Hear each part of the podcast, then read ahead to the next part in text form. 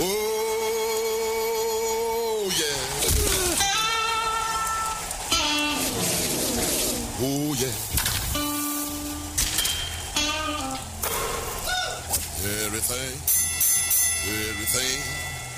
everything gonna be all right this morning. Live from the Delta Media Studios in Upper Lafayette, here is the producer extraordinaire, Hannah Five Names, and your big, bald, beautiful host, Raymond Parks III, better known as RP3.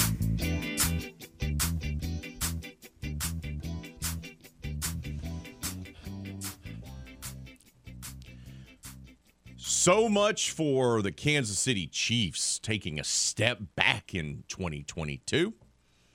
No Tyreek Hill. They're not going to be as good. They're not going to be as dynamic. Well, so much for that narrative. Chiefs come from behind when They had to overcome an early deficit. They had to overcome an another atrocious penalty by NFL officiating as they took down the rival Las Vegas Raiders 30 to 29. When it's all said and done, Travis Kelce, four touchdowns is good. I, I think that's I think that's a good I think that's a good game.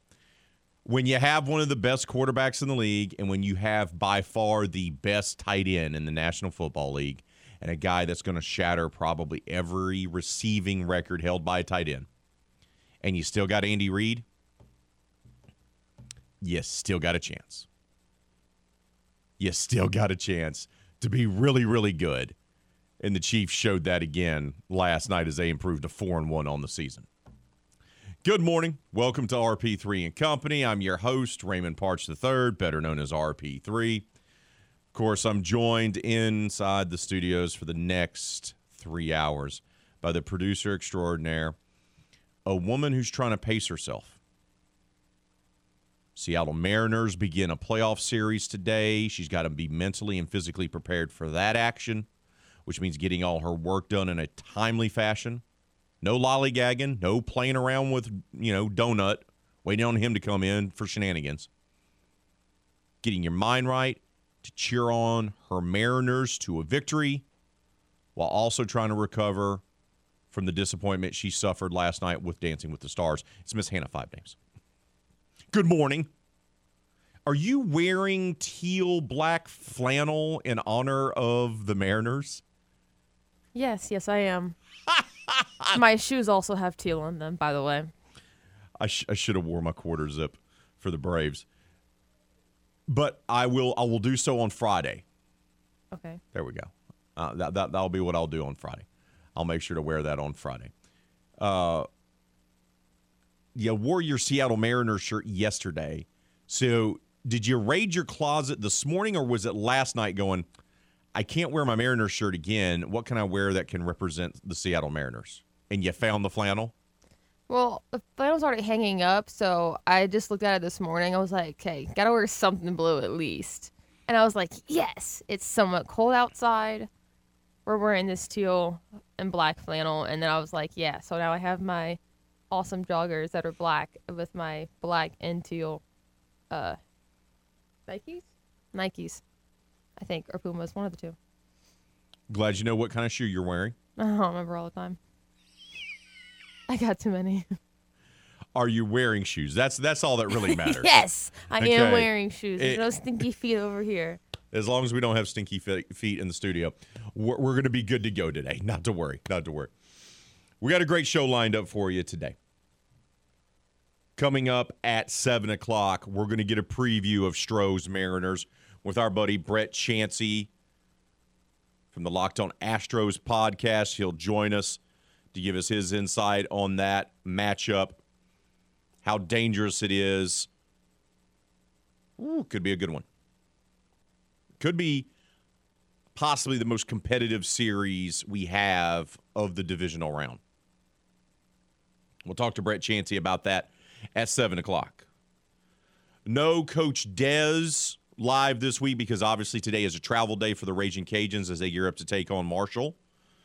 But we're going to talk Raging Cajuns later on in today's show. and we heard from Coach Des yesterday on the conference conference call.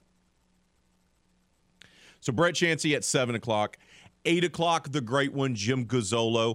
McNeese is coming off the bye. They're looking to get back to their winning ways as they open up at home conference play. They opened up conference play on the road, but they're back at home against Texas A&M Commerce. That'll be at eight o'clock, and then at eight thirty from USA Today to give us a preview of all four divisional series in Major League Baseball. Bob Nightingale. So we'll have plenty of baseball to discuss on this morning's RP3 and Company. It is playoffs. We'll also talk Raging Cajuns, football, LSU football, Saints football. We'll get to all that as well throughout today's show. And of course, we want to hear from you. Hotline is open 337 706 0111. That's 337 706 0111. But let's talk about that Monday night football game. Ooh, it was a dandy. It was a dandy. Four touchdowns by Travis Kelce. Chiefs have to rally. Another atrocious roughing the passer call. And, and I'm, I'm going to break it down for you. The reason why this is happening is because the NFL took such a PR hit with the Tua situation down in Miami because of how the Dolphins mishandled that and the perception of how they mishandled that. That you're seeing officials now go overboard with protecting quarterbacks.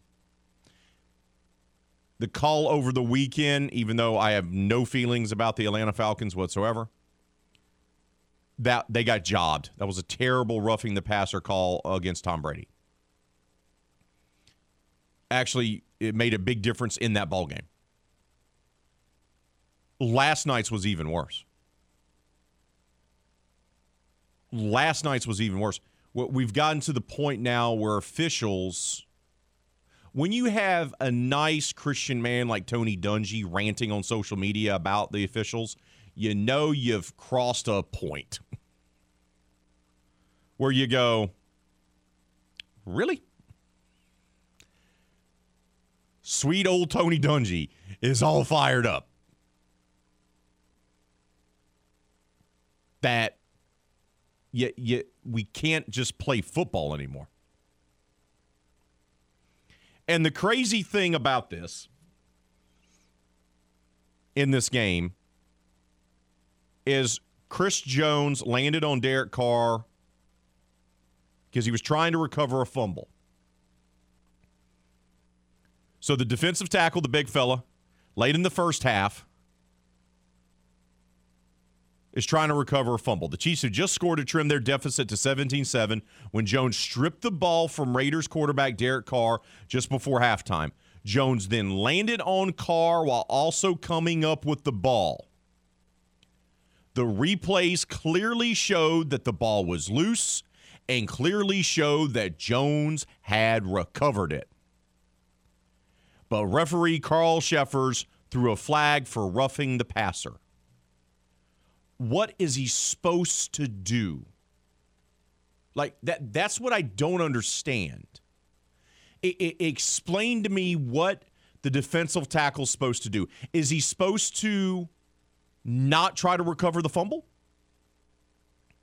He stripped the ball out of Derek Carr's hands and then promptly dove onto the ground to get the fumble. He didn't dive on the ground to inflict pain on Derek Carr. He didn't dive on the ground to re- uh, replicate some backyard wrestling move that he's been doing since he was 14 years old. He was getting the football.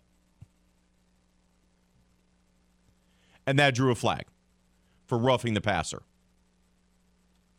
In the pool report following the game, he explained that he saw Jones land on Carr with his full body weight while the quarterback was in the pocket. Sheffer says that the fact that Jones took the ball away from Carr was irrelevant. Are we kidding with this? Is this where we're at? Where you strip a quarterback of the ball and you're not allowed to dive for a loose football now. Is this where we're at? This is the problem with the NFL and its officiating. It's not consistent. You can tell that there's either been a memo or someone got a talking to behind the scenes where officials now are being overly cautious when it comes to the quarterbacks because of the Tua situation. You see Tua get hurt, and now we are seeing this. It's not a coincidence. It's not dumb luck. This is happening for a reason. Why is this like you can't it, Cheffers tries to rationalize his decision to throw a flag for roughing the passer by saying, "Well, Carr gets passing protection until he can defend himself." Just if he had thrown the ball, he still gets protection. That extends until he's no longer in control of the ball. The ball was on the ground. Like I, I don't understand.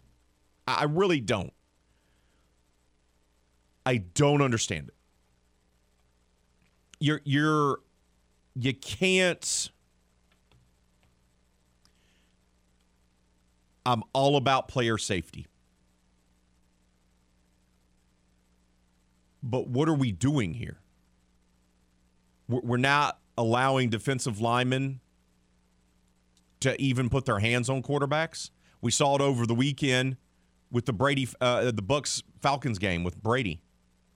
That wasn't roughing the passer. That was a tackle. That's roughing the passer now. This is roughing the passer trying to go for a loose ball. And I've said it before. You know why the NFL doesn't care? You know why the NFL doesn't step up and say, you know what? It's time to fix this.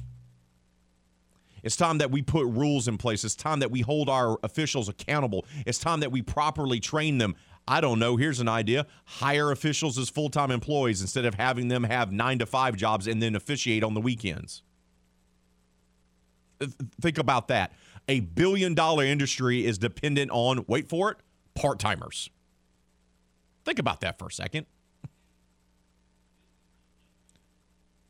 Something that is about the integrity of a billion dollar industry, we're going to give that responsibility and hand it over to, wait for it, part time employees. But they don't care. And we can scream at the mountaintops about bad officiating. It happens routinely from 9 to 11 on the station. And, and we can do so. You know why? Because the NFL is the most powerful sports league in this country. They're a billion dollar industry that has multiple networks and streaming surfaces, surfaces, services. There we go.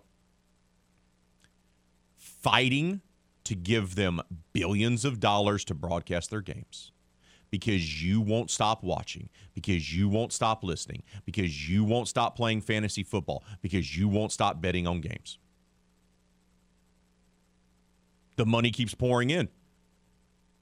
There's no reason for the NFL to change its policy. There's no reason for the NFL to hold its officiating more accountable because they don't need to, because they still make money.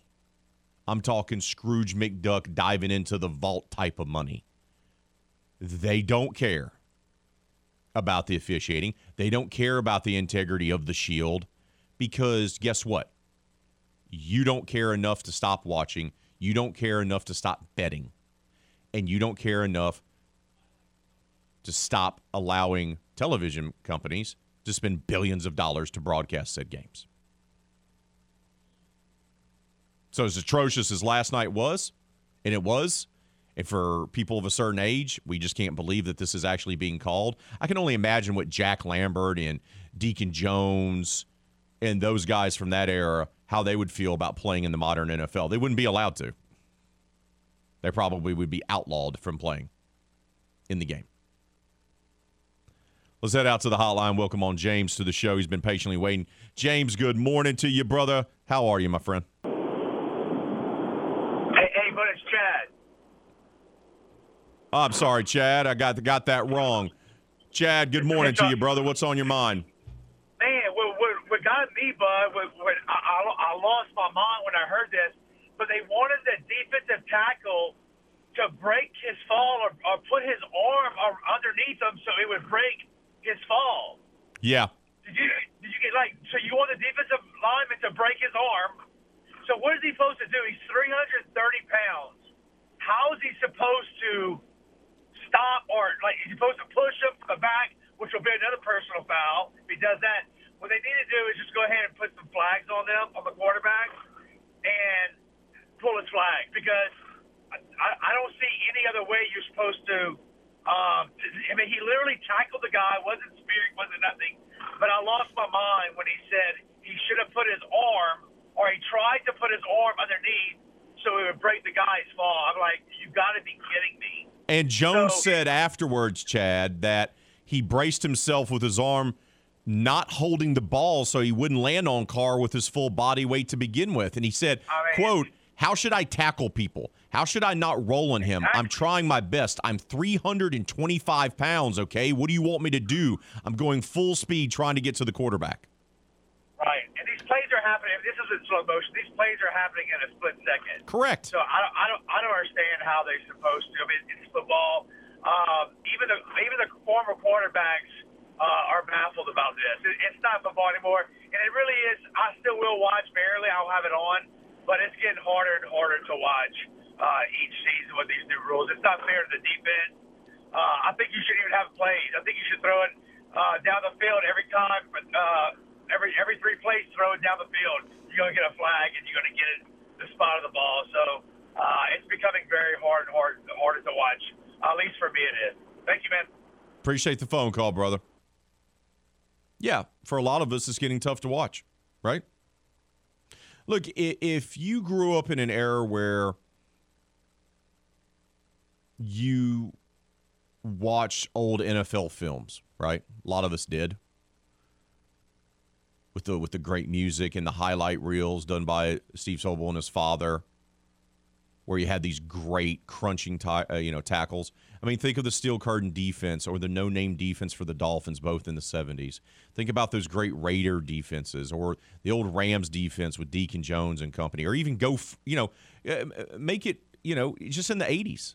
Think of Reggie White, the Minister of Defense, or Lawrence Taylor, or Ronnie Lott. Mike Singletary. You think any of those games could play in today's NFL? You think they'd be allowed to play in today's NFL? No. I get player protection. I understand it. I understand the desire to have it and to want to be able to protect the players. I get it. And you got to protect them from yourselves. But you got to let them be able to play football, man. What are we doing here? What are we doing? We got to take a timeout. When we return, we'll actually talk about the game and just not the atrocious officiating once again that we're seeing weekend after weekend in the NFL. It's it's it's it's just so good. It's so good. Watch your games, play your fantasy football, and then see how many terrible, terrible calls are going to be called in a single weekend. You're listening to RP3 and Company right here on the game. Southwest Louisiana Sports Station, and your home for the LSU Tigers and Houston Astros. You know the routine eat, drink, sleep, and sports. All day, every day. You're listening to the game. 1037 Lafayette and 1041 Lake Charles, Southwest Louisiana's sports station.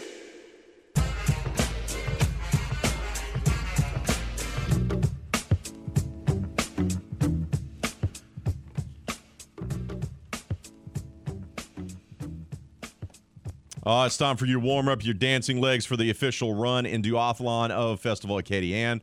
Race through Lafayette's historic district and end up at Girard Park for Festival Acadian in Creole on Sunday, October 16th. Compete in the 5K or the 10K or the run, paddle run in the duathlon. Taking part in the event helps support local parks, community projects, and the festival that you all love. Volunteer or simply register at latrail.org. That's latrail.org. Talking about the tremendous officiating that was put on display because now uh, defensive linemen are not allowed to fall down on the ground.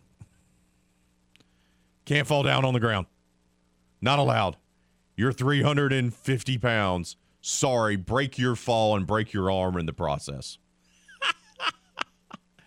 uh, the, the, the, the, the thought and the theory by the officiating crew is just magnificent. It really is. Just good for them. They're trying their best to rationalize their terribleness. The game itself, I know it's hard, but let's let's take away from the atrocious officiating that we saw. Let's talk about the actual game. Raiders came out, it was gut check time. One and three on the season entering this game, well below expectations. One of the biggest disappointments so far early in the NFL season are the Raiders because they added Davante Adams, they added some firepower, they were supposed to be better, they made a coaching change, and they've been just bad. Well, they come out strong, right? They set the tone right off the bat. First quarter, Derek Carr connects with Davante Adams, former Green Bay Packers wide receiver, who, by the way, went to college with Derek Carr. They're friends. 50 yard, 58 yard pass. You're like, woo, here we go. Then Josh Jacobs, who was running like an absolute maniac last night, best we've seen him run in a long time. He scores a touchdown. Then they add a 53 year field goal, and just like that, the Raiders are up 17 nothing. And the Chiefs look like they're in trouble. And then the Chiefs, Patrick Mahomes, Travis Kelce, they said, Really? Ah, we spotted you 17. Yeah, that's not going to be enough. Kelce, one yard touchdown pass from Patrick Mahomes, 11 plays, 75 yard drive. That makes it 17 7. Then the Raiders are able to add the field goal after the terrible officiated experience. That makes it then 20 to 7. But right before halftime, the Chiefs are able to get a 59 yard field goal. So many long field goals this weekend, by the way, over 50 yards, it seemed like. So Matthew Wright gets them on the board. It's 2010. They're only down by 10. And then it's a Travis Kelce touchdown pass from Patrick Mahomes. And then it's a Travis Kelce touchdown pass from Patrick Mahomes. Like, defenses know that the ball's coming to Travis Kelce.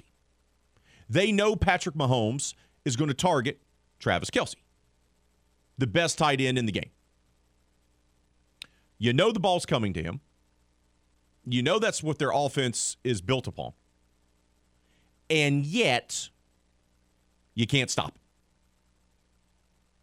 It's an unstoppable connection. It really is. They're just that good together. Raiders cut the lead down to one with another long field goal. This one 47 yards in the fourth. But then Patrick Mahomes and Travis Kelce are like, you know what? You and I have found the end zone three times already. You know what would be great? If we could find the end zone for a fourth time here in the fourth quarter. Let's make that happen. And sure enough, another long 75 yard drive capped by, wait for it, touchdown pass from Patrick Mahomes to Travis Kelce. And you look at his touchdown passes. This is the other interesting thing. Thing, one yard, four yards, eight yards, one yard. They're all right there, within ten yards, inside the ten yard line. Good luck stopping that. Good luck having him just throw it to Kelce. Can't defend that. That's the ultimate play when you're down by the goal line is hit it up to your massive, hugely athletic, soft-handed tight end. Raiders did get another score there. Adams from Carr, 48 yard pass. That made it 30 to 29, but the Chiefs were able to hold on for the victory. Just Kelce is a, a matchup nightmare. Just is.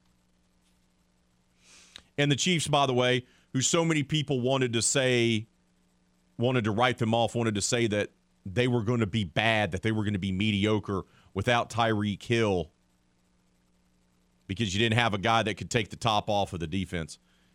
By the way, the, the Chiefs sit at four and one because they're still the Chiefs. They still have Andy Reid as their coach. They still have Patrick Mahomes at quarterback. They still have Travis Kelce at tight end. And they got a bunch of other dudes at wide receiver that aren't great. There's not. But they do good enough of a job where defenses have to defend them. And that's all you need. You look at the updated standings now that week five is in the books. Bills sit atop the AFC East, four and one. The Chiefs are four and one on top of the AFC West. Those are your two best teams in the AFC. You got like the Jets and the Dolphins, the Ravens, the Tennessee Titans, the Los Angeles Chargers, all around three and two, and then everybody else is two and three or worse. We knew the AFC was going to be a dogfight, but am I surprised that the Chiefs and the Bills and the Ravens and the Titans are all leading their divisions? No, I'm not. Now, some of the teams that are struggling, I'm a little bit more surprised by.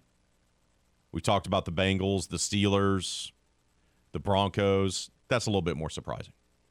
Over in the NFC, Eagles are your only undefeated team in the NFL at 5 and 0, but that division is bonkers good to start off the year as both the Cowboys and the Giants are 4 and 1. Minnesota Vikings lead the NFC North at 4 and 1. The NFC South is wide open. Tampa's 3 and 2, but then the Saints and Falcons are both 2 and 3. And then the 49ers are 3 and 2 leading the West, while the defending Super Bowl champs are 2 and 3. And let's not forget that the Carolina Panthers decided to make a change at head coach yesterday. As expected, Matt Rhule fired. They're going to pay him like $20 million not to be their coach. And he's going to get a great job in college because he is a great college coach. He was great at Temple. He was able to win football games at Temple and then did so at Baylor. Guy just was not a good fit in the NFL. He'll get one of those great college openings, by the way. And since he's being fired now, they'll go ahead and lock that up. We should find that out by the end of the calendar year. Panthers' only win was against the Saints, of course. Of course it was. We got to take a timeout. When we return here, we'll shift from the NFL back to college. Sunday was a humbling experience for the LSU Tigers. Now they have to turn their attention to Billy Napier and the Florida Gators on Saturday. We'll hear what Brian Kelly had to say at his weekly press conference yesterday. That's coming up next, right here at, on the game, Southwest Louisiana Sports Station, and your home for the LSU Tigers in Houston Astros.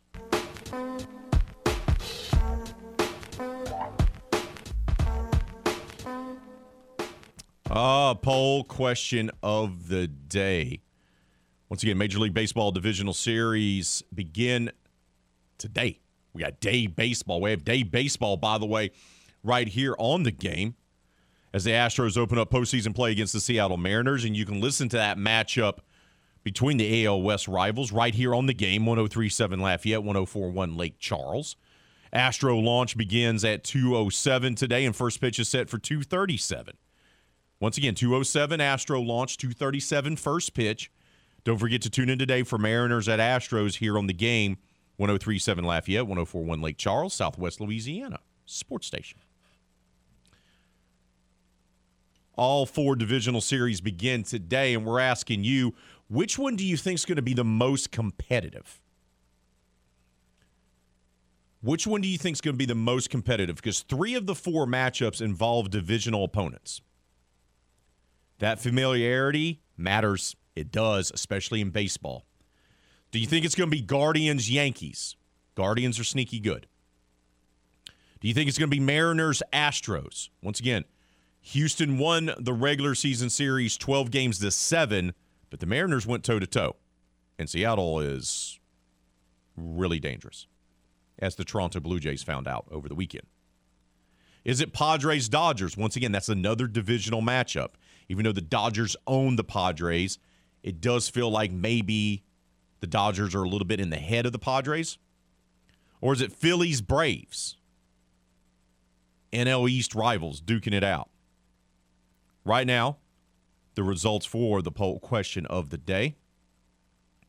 Which Major League Baseball divisional series will be the most competitive?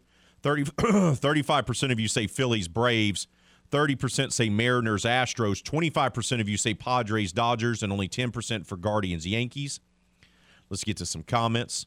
Ton on Twitter says, I think the Braves will take it, but I think those two games will be one or two run wins for the winner. I think the Astros will have their way with the Mariners. Dodgers will blow out San Diego, and Yanks will obliterate the Guardians. Obliterate, that's a good word. Ton also said Matt Rhule going to pull a Nick Saban, get back in the college game, and be championship contender year after year, all while getting paid by the Panthers. Feels that way. Very few guys come from college succeed. It's a different. It, it, it, you have to coach differently. Steve Spurrier couldn't do it. Urban Meyer couldn't do it. Matt Rhule couldn't do it. Nick Saban couldn't do it. Pete Carroll was successful because Pete was an NFL head coach twice with the Patriots and the Jets before he went to USC and began that dynasty run that they had in the 2000s. He had already been an NFL head coach who got fired and went to college.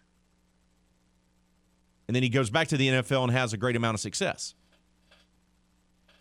But look, NFL coaches, NFL coaches, college, they just don't transition. They just don't. John Paul Cajun Daddy says, I really believe the Guardians, Yankees, Cleveland has the best chance to upset all of the teams. Of the four non wildcard teams, the Yankees had the easiest path to their 99 wins, could not even get to 100 wins. Keep those votes coming on the old poll question of the day. Once again, Major League Baseball divisional series begin today. Which one of them is going to be the most competitive? We'd love to hear from you. And we'll talk more baseball with Brett Chansey when he joins us from the Locked On Astros podcast coming up at straight up 7 o'clock. But right now, let's talk a little LSU football. what a stinker.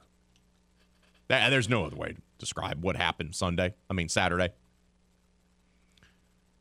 It was awful. It was atrocious. They got to do better.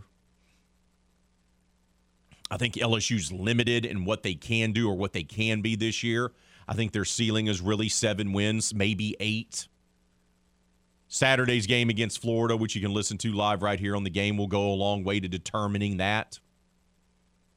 And, and look, the back end of their schedule is favorable. A struggling Arkansas team, UAB, and Texas A&M may be in nuclear meltdown mode by the season finale. LSU could easily, even after what I saw on Saturday in Death Valley, LSU could easily win their final three games of the season. Uh, they, they stand at four wins right now. You add three, that's seven. They got Florida on Saturday, and they got Ole Miss on the 22nd for homecoming. I could see it. I could also see them losing one of those last three games, but maybe winning a game here against Florida or Ole Miss that people aren't expecting. But this team is limited. They, they make too many mistakes. Special teams is a mess. They can't run the football. They're ranked seventh in the SEC in rush attempts, rush yards, and rushing average. They're middle of the pack running team. Jayden Daniels is limited in what he can do, what he can bring to the table. That, that's the best you're going to get. And Brian Kelly kept saying that over and over again on Saturday, right? In the post-game press conference. These are the guys we got. These are the guys we got to coach them up. We got to coach better. These are the guys we got. We got what we have. And he's not telling any lies. The team they have is what they have.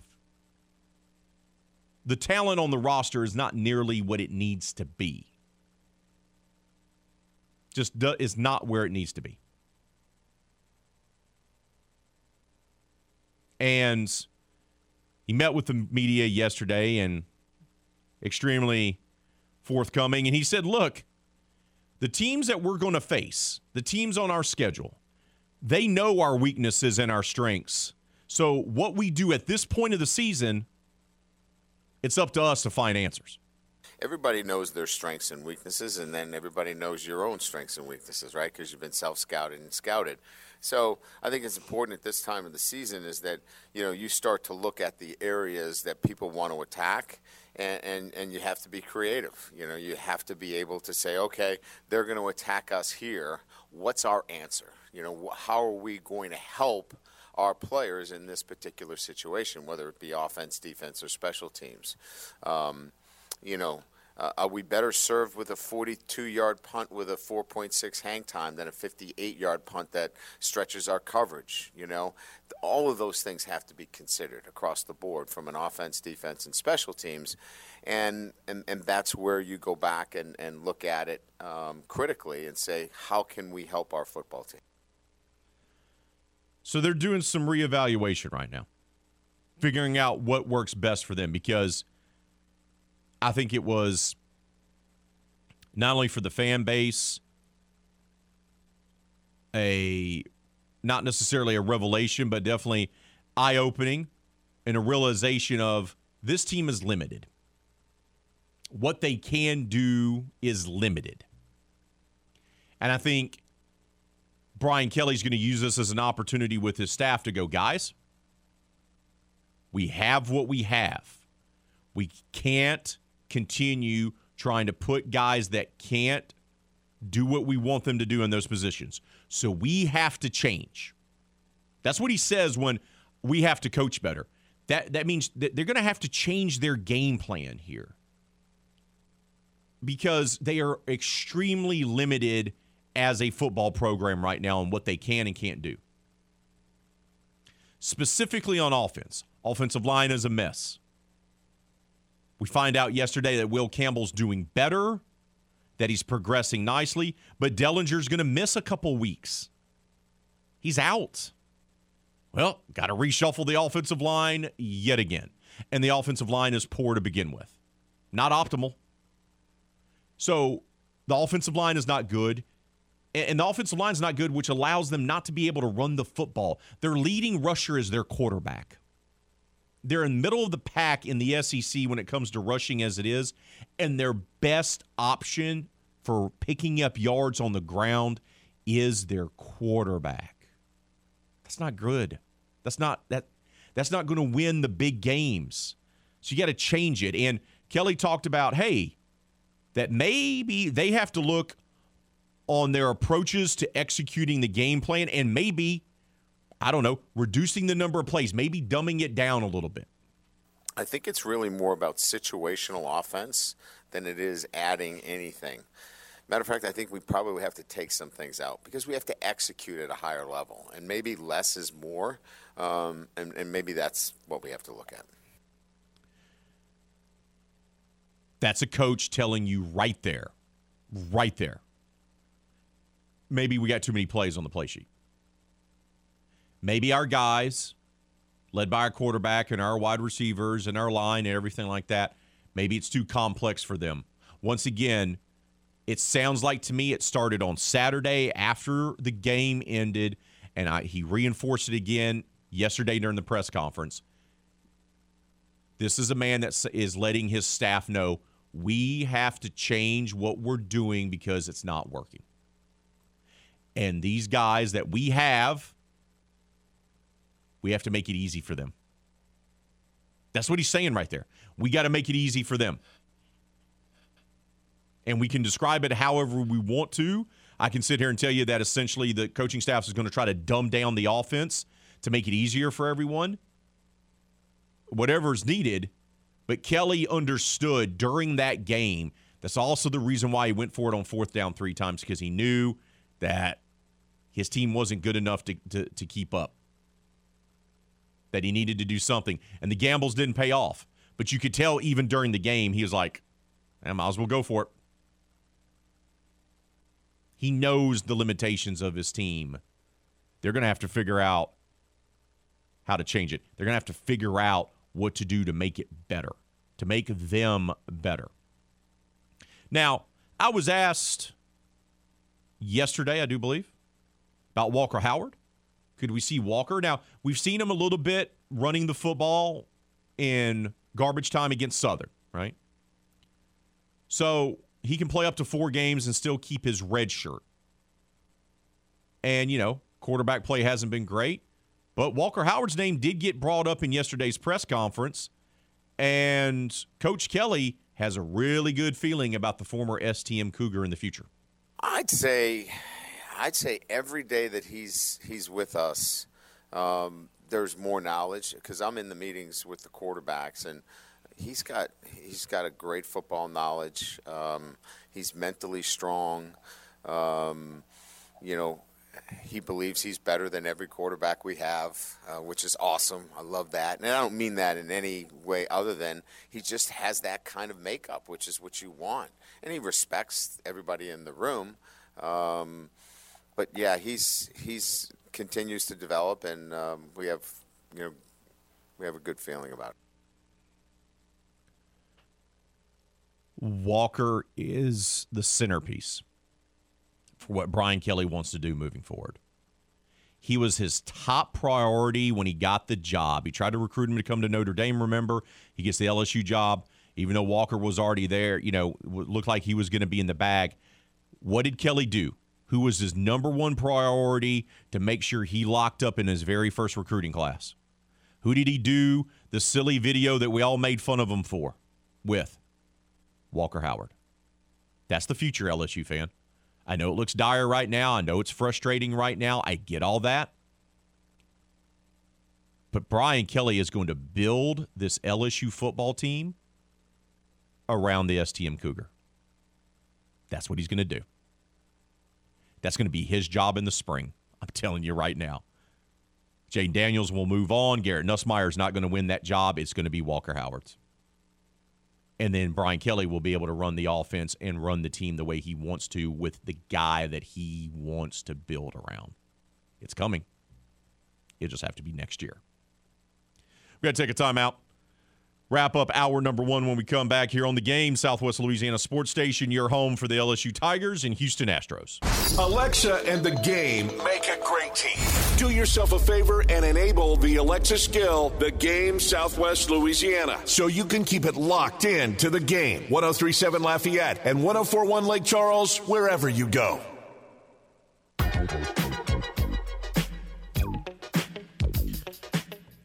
The Houston Astros open up postseason play against the Seattle Mariners, and you can listen to the matchup between the AL West rivals right here on the game 1037 Lafayette and 1041 Lake Charles, and that will be today.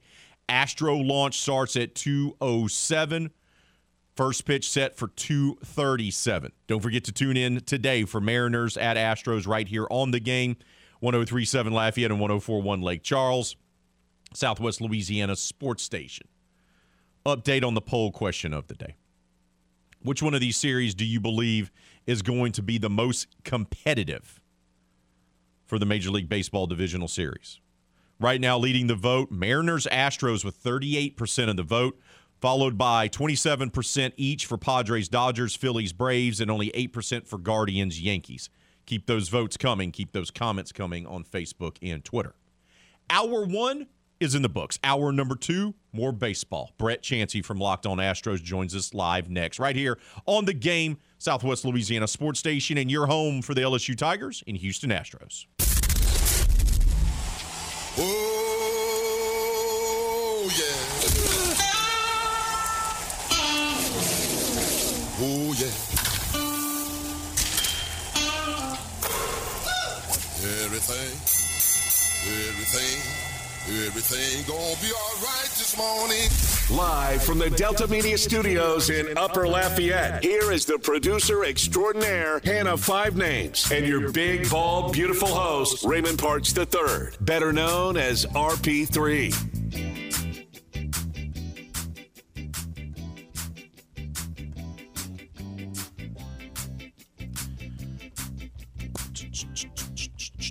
Hour number two has arrived. It is Major League Baseball Divisional Series Day. All four division series will start today, including Astros versus the Mariners. You can listen to the game live right here on your home for Houston Astros baseball in Southwest Louisiana. 207 will be Astro launch. First pitch will begin at 237. To break down this series, to share his confidence level about the Stros, is the man who co-hosts the Locked On Astros podcast. Our good friend Brett Chansey now joins us here on RP3 and Company. Brett, good morning to you, bud. How are you? Man, I am doing really good. It's the day of the first playoff game for the Houston Astros in 2022, and we've got a division foe who has caught fire lately. But the division foe that caught fire is about to run into the American League's best team. Do the Mariners present the biggest threat to you guys from preventing you to get to the World Series? I believe so, and that's not to discount or discredit the Guardians or the Yankees. I just think that both these teams are evenly matched, and what the Mariners have done in the regular season versus good teams, they've proven that they can win against good teams. I think they had won a series against us earlier in the season, but overall, you know, we're 12 and seven.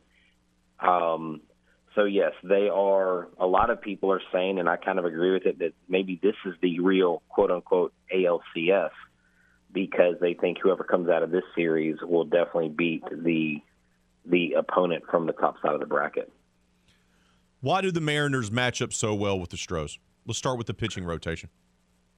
Yeah, you've got you've got Logan Gilbert going today. Of course, Luis Castillo. The Astros really haven't faced a whole lot. Um, you've got Robbie Ray, who although he's faltered lately, is very good, and you've got Kirby that's come on pretty strong lately. Um, Marco Gonzalez always seems to handle the Astros really well. The Mariners starters just seem to do a really good job at pitching the Astros. Where if the Astros are a fastball hitting team, they throw the breaking pitches. Um, but they also have, you know, some superstars on the offensive side. They got Julio Rodriguez, who has become one of the best major leaguers at his position. You got Cal Raleigh, who has kind of become their their their unsung heroes. They call him Big Dumper. Um, Ty France is a scary at bat. J.P. Crawford's a, a, a plus major leaguer. Um, you've got a couple holes in that lineup, but for the most part, top to bottom, they can they can match the Astros. I still think the Astros have them uh, and like overall talent when you really crunch all the numbers. So you like the Astros rotation a little bit better. What about the back end? What about the bullpens of the two teams? Well, I, I really like the Astros bull. I, I just I I see what they've done and the Mariners are right there with them. They may not have the same guys, but they have done similar things. Um, I I think Montero, who actually was not very good in Seattle, once we got him, we've really turned his game around. Um, you see Stanek. I think Stanek's fastball has been very hittable lately, but I think he's going to be going to be using his cutter more. His um, he's not going to be going four seam because this team loves the four seam. I think in the back end, Munoz and the guys they have, they are they are very good. But I just I just think guys like Jordan Alvarez, Jose Altuve, Alex Bregman, those three right there have been great. And here's the next factor: Martin Maldonado loves to hit home runs against Seattle pitchers, and every game that Martin Maldonado's hit a home run in, the Astros have won this year. So we might see some um, some Safeco, or I'm sorry, um, T-Mobile Park um, blast by Martin Maldonado when they get to Seattle. Let's talk about uh, the lineup. What do you think Dusty's going to do today for the lineup against Seattle's pitching? I think he's going to go with, you know, he's going to slot Jeremy Pena in the two hole. Really? I, I think he's going to, yes, he, I mean, he talked about it yesterday at the um, ALDS workout, um, reading reading the press notes. He said Pena. He said I ask all the guys where they prefer hitting. Pena sees a lot more fastballs in the two hole. Um, I believe it's going to be Altuve, Pena. I believe Alvarez will be after him because he talked about Alvarez hitting after him gives him more fastballs. Um, we know that Logan Gilbert has a low level of success versus Jordan Alvarez um, because he is literally um, he's batting nearly 500 um, against Logan Gilbert in his in his career. Well, that's pretty good. That's pretty good. Yeah, and then you've got yeah, and then you got and then you've got um, you got Alex Bregman, who's who's hitting well against him, and Jose Altuve. But I think you'll see Altuve. Um, I think you'll see, um, sorry, um, Pena. Then you'll see Jordan Bregman, and then after that probably Kyle Tucker, and then it goes down from there. And I think you'll see Chas McCormick in center field because uh, Dusty kind of seemed to squash the. Uh, Mauricio Dubon as um, Verlander's personal center fielder. He said he's going for more offense. So look for McCormick to get the start today. Talking with Brett Chansey of the Locked On Astros podcast. He joins us here on RP3 and Company. You know, these two teams are pretty evenly matched. The Astros have the better lineup, right? So, I mean, that's what it kind of boils down to is that the Astros have the better lineup and they have the more veteran lineup. Correct. And, and I mean, Jose Altuve's fourth all time in playoff games started and played in. So that is a huge that is a huge indication of what the Mariners are up against. Um, you know, Altuve comes in here. He's six home runs away from the all-time postseason home run record. He has three postseasons where he's hit five. He's had one where he's hit seven. He could break that record this year, to be quite honest. Um, what's going to be interesting to see is Mancini. How much does Mancini contribute? If Alvarez is DH, Mancini in left field, Yuli Gurriel, does he get off the snide? Does he become playoff Gurriel like he has been um, for us in the past? What's the one thing you're concerned about about the Stros? A team that won 106 games, so it's weird to ask that, but is there anything that worries you as the Astros begin postseason play this afternoon? Yeah, let's let's just point at a perfect example of the Mets, 101 game winners, and get shocked by the Padres. Everybody thought the Padres limping into the playoffs. Oh, they got Juan Soto and all these guys. Their pitchers neutralized the Mets hitters, and if the if the bats don't come alive in Game One, and Verlander happens to struggle, and they don't they don't take Game One, then I I think it makes things a little bit more on the side of oh no this is like this is getting real like too fast. The astros bats absolutely have to be there and on point my only concern has been the lack of offense on a consistent basis lately um, but i would like to think that doesn't happen because of their experience um, the good thing is logan gilbert tends to be wild logan gilbert's still young he's not a seasoned veteran in the postseason so we're hoping those nerves get to him a little bit. But if the Astros bats are are, are silent, it, you, you're going to see in this series. I don't think you're going to see blowouts. You're going to see close games. You may see low scoring games. There's only a plus eight run differential in the Astros' 12 wins to their seven losses to the Mariners. How do you think this series is going to go then? So you know, it's funny. My our our listeners and those who view our show have have really been trying to tell me they've been discouraging me from predicting, and Eric forced me to predict because the Locked On Mariners host predicted. I think in my heart of hearts it goes four. I think the Mariners get at least one win in Seattle. Um, but the way Seattle ended that that uh, wild card in Toronto and had this massive comeback, I would not be surprised if they push it to a game five. But if it goes to a game five, I don't see any scenario where the Houston Astros lose that. So I think they win in four. If Seattle gets lucky in four, I think they come back to Minute Maid Park and clinch it here. My only thing with with that prediction, and it's not. Uh, I think it's going to go four as well. My only question that I have for Seattle is, you get to the postseason for the first time since 2001, and then you go and you win a game, and then you win another game, and you win the wild card series. Did they exhale too much? If that makes any sense, like, is it because they're a young team still figuring things out? Getting to the playoffs is a win? winning a game is another like notch on the belt, and then winning a series on the road is great. Does it make them a little bit more relaxed? Right? They're not. I, I don't know. Sometimes I always wonder about young teams having nervous energy, and I think mm-hmm. that helps them. Does that maybe hurt Seattle now because they went and shocked Toronto?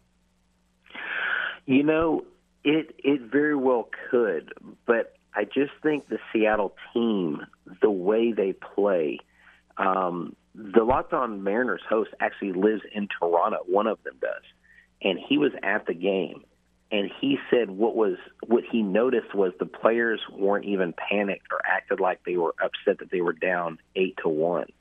And that's what scares you about a Mariners team who really has nothing to lose. I mean, if they lose, everybody expects that. If the Astros don't win, so the Astros really have all the pressure.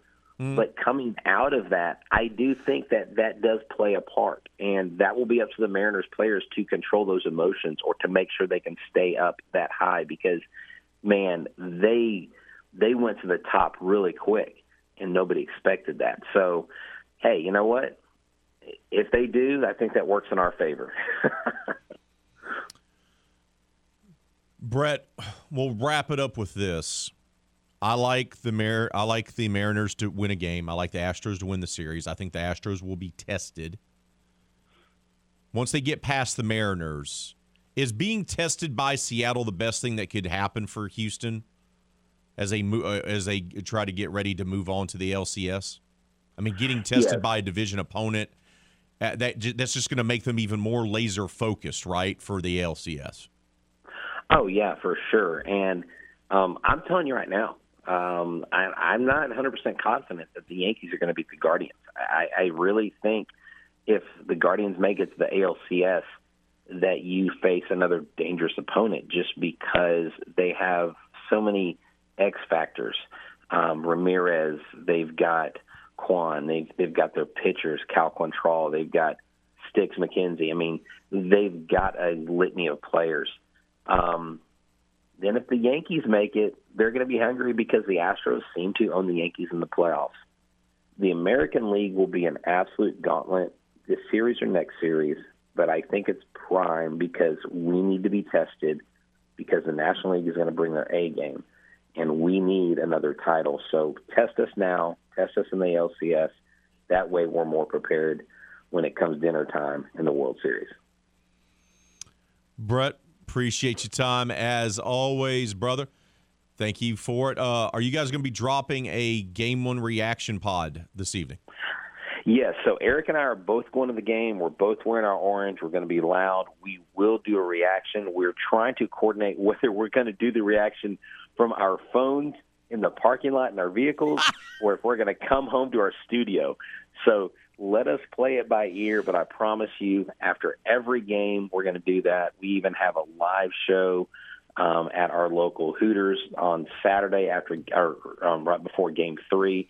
So we're pumped. Um, go check out our content, my interview with Ryne Stanek um, recently, and so much more going on at Locked On Astros. Can I can I make a quick recommendation as a friend? Yes. I think you guys should not do it in the parking lot. I think you guys should not do it at your home studio. I think you guys should drive eastbound on I-10 and stop by the Buc-ee's and do it live from the Buc-ee's. That should where the the podcast should be filmed. That's just I'm just throwing it out there. Just think about it, bud. I will do that. That's actually not a bad call. Buc-ee's is where it's at for sure. Brother, appreciate your time. We'll talk to you next week. All right, man. Go Stros. I mean, the Buc-ee's has everything. When we went to the Astros game last week, did we stop off at Buc-ee's on the way home? Yes.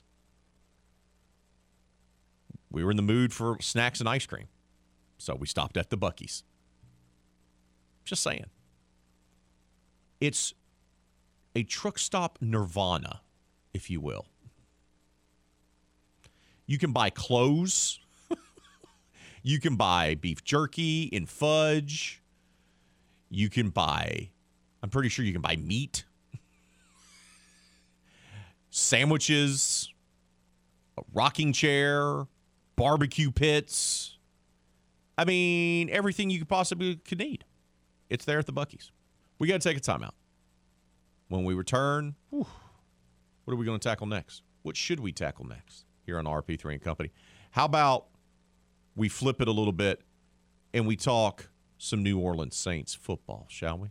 How about that? Let's do that next. That's coming up right here on the game. Southwest Louisiana Sports Station and your home for the LSU Tigers in Houston Astros.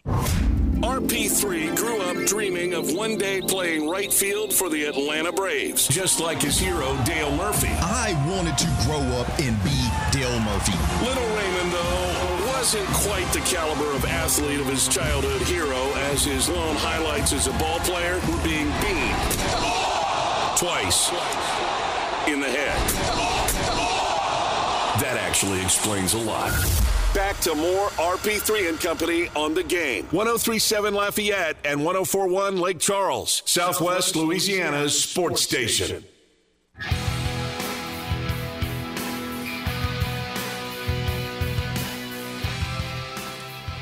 Lafayette Marble and Granite.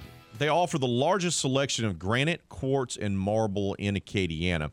And look, they appreciate the opportunity to earn your business. As you've heard me tell you before, Chris and his team over at LMG, they provide more than just show-stopping marble countertops for your kitchens, bathrooms, and man caves.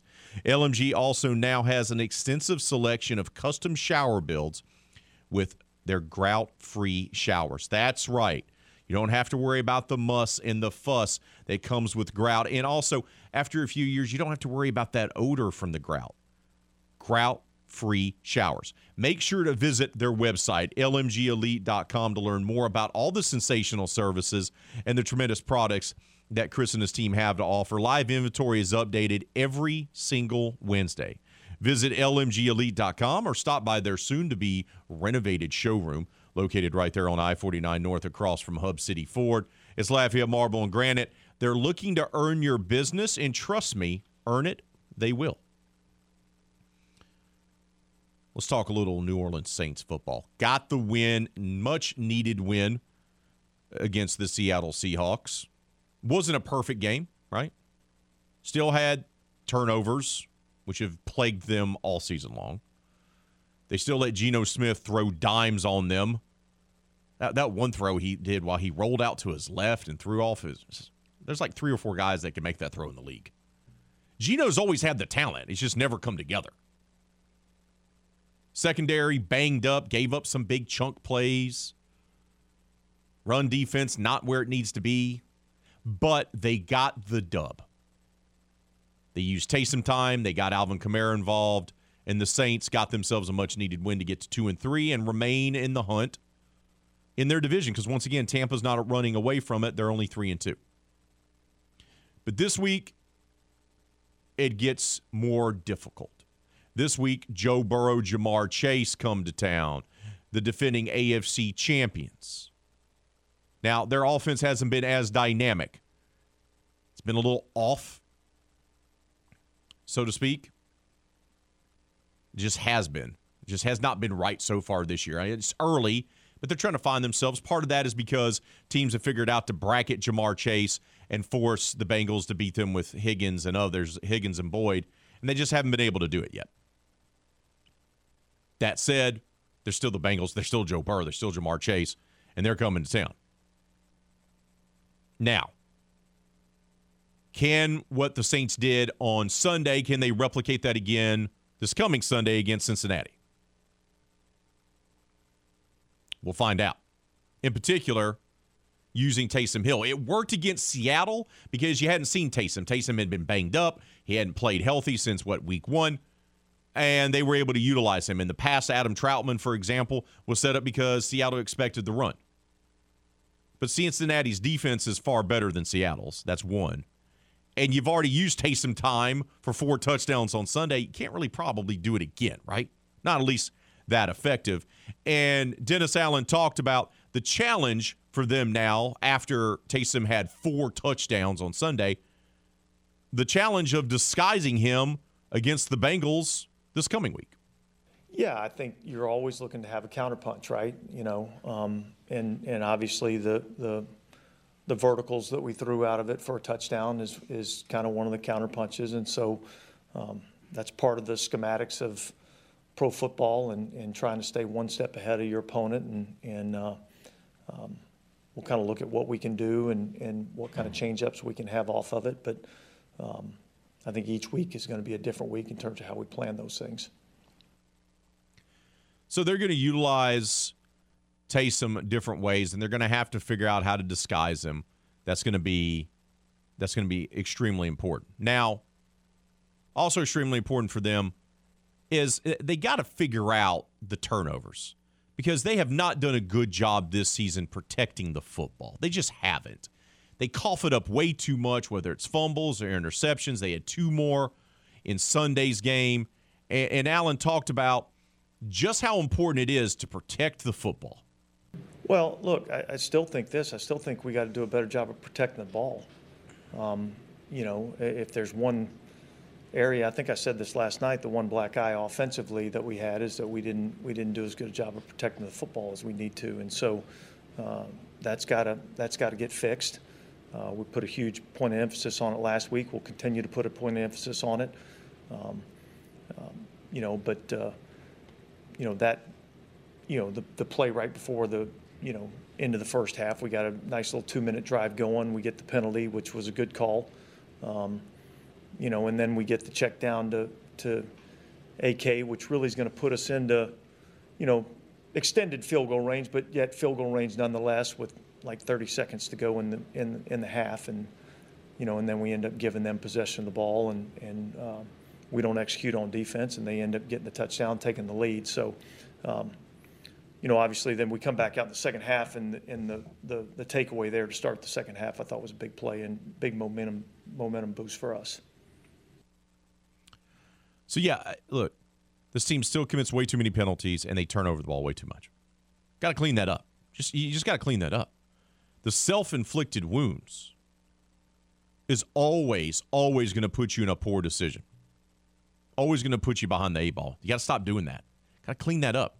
Got to be a little bit more disciplined from start to finish. Now, they could get a big boost this week with the possible return of Marcus Maye. That was the safety that they brought in in this offseason from the New York Jets. He missed the last week's game. That could explain why there were some breakdowns in coverage against Seattle's passing offense. And Dennis Allen talked about just how important it is having Maye back there next to the Honey Badger. Well, look, I think he's a really good football player, and so um, getting him back, I think, would be a huge boost to our to our defense. Um, I think he affects the game both in terms of the passing game and the and the running game. Uh, he's a physical player. He's a good tackler, um, and so, you know, we've had to adjust some things with, with him not being in the game, and and uh, um, I'm hopeful that we'll we'll be able to get him back out there. They're going to need him. They're definitely going to need him this coming weekend. Look, the Bengals offense may have looked a little pedestrian so far to start the season, but you know what Joe Burrow, Ja'Marr Chase, Higgins and Boyd and Joe Mixon can do. We've seen it.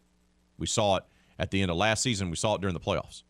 They can put up some points on you in a hurry. So the Saints are going to have to be better on defense. They're going to have to continue getting a pass rush. And they're going to need their guys back. They're going to need Marcus Maye back. They're going to need PJ Williams back. They're going to need Paulson Adebo to play better. We still don't know the status of Marshon Lattimore as well, who got injured in Sunday's game, the number one cornerback for the Saints. So they're going to need those guys because it's going to be a big challenge particularly that special connection between Burrow and Chase, and Dennis Allen talked about that as well. Well, I think both of them are exceptional players. Um, Joe Burrow is is uh, you know he's an athletic quarterback. Probably doesn't get get enough you know enough credit for his athleticism, but uh, um, highly highly competitive, uh, accurate as a passer, um, and he's got some good weapons to throw the ball to, and he spreads the ball around and does a good job with that. I think Ja'Marr Chase is one of the better receivers in our league. Um, you know, he's exceptional uh, in terms of run after catch. Uh, so we're really kind of just getting into those guys a little bit, but uh, I think both of them are outstanding players, and um, you know, hopefully our crowd will be a little bit more behind uh, the Saints team and not the local favorites. So we got a couple local favorites on our side too. Oh, I like that one. There you go, local favorites. Yeah, we got some local favorites on our side too. And of course, you know, we'll get to the great debate later on this week. I'll put that in my back pocket because I've already seen some of it on social media this week, yesterday, about, you know, you're not really a Saints fan if you're going to show up to the Superdome and have a Joe Burrow jersey on, rocking the Bengals. You can't be both. already seen people fighting back and forth about that on social. So we'll save that topic for later in the week. You just put that in our back pocket and it'll be a fun one to have that day. We got to take a timeout. When we return here on RP3 and Company, big game tomorrow night for the Louisiana Raging Cajuns. Coach Dez, his team, they're desperate for a win. They need to get one to get back on track. And they got to take on a Marshall Thundering Herd team that's really tough at home. Both coaches, Coach Dez and Coach Huff, talked to the media via the Sun Belt Conference coaches call yesterday. We're going to share with you what they had to say. That's coming up next, right here on the game. Southwest Louisiana Sports Station, and your home for the LSU Tigers and Houston Astros. You know how some fellas don't care how they look? I mean, a few of you are rocking sweatpants that haven't been washed in days. Ew. Not to worry, my dear unkempt friend. RP3 and Company is a judgment-free zone. Hell, sometimes these guys don't even wear pants. I would like to extend to you an invitation to the pants party. Excuse me? The party, the pants with pants. Party with pants. Now back to the hopefully fully clothed RP3 on the game. 1037 Lafayette and 1041 Lake Charles, Southwest Louisiana's sports station.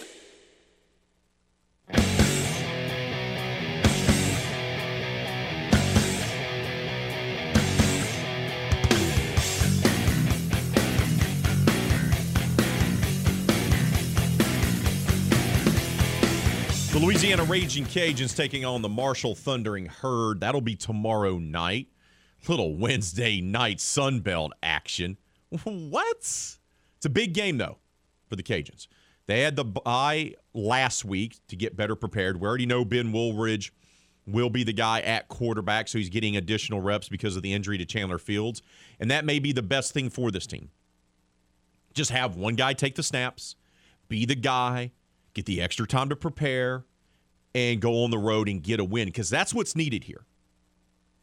Look, Marshall pulled off a great upset against a top 10 opponent when they took down Notre Dame earlier this season. Make no bones about it. It was great.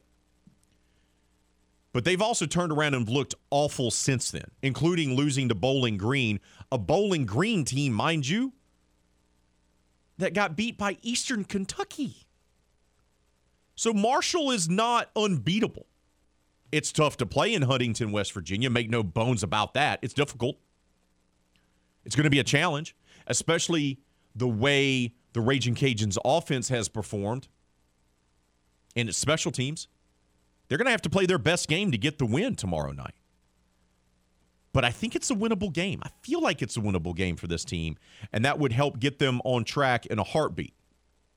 Now, these two teams, even though Marshall's new to the conference, joining the Sun Belt this year, they know each other because, well, they played in the New Orleans Bowl last December. And Coach Dez was asked yesterday during the Sun Belt coaches conference call, what's the big difference does he see from the Marshall team that they faced in the bowl game to the one that they're preparing to face this week? Well, you know, defensively, not a whole lot of difference. You know, defensively, they're they're really good on on defense. Uh, really good up front. They've got everybody back at linebacker, everybody back on the back end, um, and added a couple uh, on the front. You know, they did lose a couple interior guys, but they're, they're a really good defensive football team. Um, you know, offensively, they lost some players. It's kind of uh, kind of similar to us a little bit, I'd say. You know, uh, lost quite a few on offense, and you're trying to kind of figure out putting those pieces together, trying to figure out the best way to go out there and get your offense going. And um, you know, watching them, you can see uh, they've played really good on offense in some games, you know, and then they've had some where they've kind of struggled a little bit to find an identity. So, um, you know, they're committed to running the football. They've got a really good running back, uh, you know, and he's not the guy from last year. I know he's there. Um, so I know they're trying to get him ready to go, but they've got good backs um, up front. They're really, really big, you know, and they've got a new quarterback. So that takes a little bit of time to gel. Uh, but you can see, man, when they got it clicking, that they, they've got a good offense as well. So, uh, I, you know, I feel feel like I did before the bowl game, like we got our hands full. We got to go out there and go play really well to have a chance to win. They're going to have their hands full. It's a cross country road trip. And, you know, they've lost three in a row. So now's the time to kind of figure it out. Now's the time to get a spark. And that spark could come from Wooldridge at quarterback now. You're not having the two guys, you're not playing both of them. That's not what you're doing. Right? It's Ben Wooldridge is your guy. Could he develop? Could he give this team a spark? Could that extra time working with the wide receivers help with them not dropping the football? Help with this team finding a rhythm, so to speak? And Coach Dez talked about Ben, his preparation, and making his first start against the Thundering Herd this week. Yeah, you know, I mean, it's the nature of it, and it's the worst part of the game, or injuries, and but they happen, you know. And so for us, with Ben and Chandler hadn't been having been in competition for so long, and really it being really close throughout, you know, the majority of that competition. Uh, I felt like for our team, it was going to be beneficial for both of those guys to get to play uh, throughout the year in case if you did have an injury or something came up. And you know, Ben has played really, really well at times. Um, and there's some games where he, you know, I'm sure he, he wishes he'd played a little bit better. Uh, but the experience that he's got has been really good for him. Uh, I think sometimes, you know, knowing that, hey, listen, it's your show. You're going to go in there. It's your time to go and go do it. It's your opportunity. Um, I think Ben's going to rise to the occasion. Uh, he prepares really well every week. He works tremendously hard to get ready for his team to go out there and give us a chance to win. And I know he's doing the same thing this week. Uh, you know, the thing I've talked to him about is, man, it's just another week. You prepare the way you always do. Uh, get ready to go out there, go play the game, go make the plays you're supposed to make. Let the guys around you play um, and and let's just go out there. Let's go lay it on the line. And uh, you know, I, I, feel really strongly um, about Ben, his leadership skills, and his uh, his preparation to this point for him to be ready to go out there and go start this football game and uh, go play really good football for us. They have a golden opportunity. Got the bye week, extra preparation. Ben's been able to develop a rapport running with the ones get him and those wide receivers to be on the same page because those wide receivers, as talented as they are, they've dropped the ball a lot this year. You proved that you could run the ball a little bit better against South Alabama, right? We saw that. Build upon that. This is not a great Marshall team. It's a tough place to play. They're a physical ball club. They're well coached by Coach Charles Huff. But if you want to reach your goals, if you want to achieve everything that you set out to achieve, then you got to go on the road with the extra time to prepare, the extra reps for Ben, and go in there and win that ball game. That's what the Cajuns have to do. Because if they do that, all of a sudden now they're three and three, and they're back on track. And when we looked at the schedule and earlier when they started their losing skid, and we're like, uh oh, Look at this tough schedule they got. Well, Southern Miss is still a winnable game. Georgia Southern, who by the way we're like, oh, well look, well look at the job they're doing at Georgia Southern. They meet Nebraska. Well, Georgia Southern hasn't won a game since. That's a winnable game. That's at Cajun Field on a Thursday. Southern Miss is on a Thursday on the road over in Hattiesburg, Mississippi. Lovely Hattiesburg. Nearly took a job there once, by the way. You beat Marshall, you get to three and three in the Sun Belt, with the exception of Coastal, who's looked really good, and James Madison, who's looked excellent. By the way, James Madison ranked in the top 25. First team to make the transition from FCS to FBS to be ranked in the top 25 ever. Ever. James Madison can't even play for a conference championship or be in a bowl game because of the restrictions of moving up. But everything else is wide open. App State looks vulnerable. Georgia Southern looks vulnerable. Troy looks vulnerable. The Cajuns look vulnerable. Everyone looks beatable. Texas State put a whooping on App State last weekend. Texas State, the Bobcats in lovely San Marcos. You go get a win against Marshall, you, you're back on track. That's how it works. Cajuns got to do it. Now they're going to face off against a good team. Charles Huff has done a nice job, a Nick Saban from Alabama disciple who's taken over that program. Once I said before, they beat Notre Dame earlier in the season, but they've struggled. They've been on the struggle bus since then. But these two teams did play in the New Orleans Bowl. And Coach Huff was asked yesterday on the Sun Belt Coaches conference call, what do you take from last year's bowl game? Yeah, I think you know from from a coaching perspective, you know you can always go back and look at some of the things you know that they did. I mean, they're they're running a similar system. They have a new defensive coordinator, obviously a new head coach, um, but some of the things are similar. Um, you don't really take that for you know what it is. That was a different time. Um, I think from the players' perspective, they can take the um, the experience of the game, the physicality, the um, the effort, the toughness that they played with, because that's something that's in their championship DNA. Um, but again, I think you got to really look at where each team is now. You know, we're a different team than we were in a bowl game. They're a different team than they were in a bowl game. Um, so I think there's some things that you can look at um, and kind of use as information um, as a part of your plan or a part of your preparation. Got to change. It is a different season. They are different teams. Roster turnover, coaching turnover. That is that is all true. And, and for Marshall this gives them an opportunity to to get back on track, right? They've had some stumbles here since they beat Notre Dame, lost their way. Nationally televised game on a Wednesday night in Huntington, West Virginia, against the team that's dominated the conference for the last couple years. That would be quite the feather in their cap, wouldn't it? And Coach Huff talked about what their mindset is heading into this highly touted matchup on Wednesday night.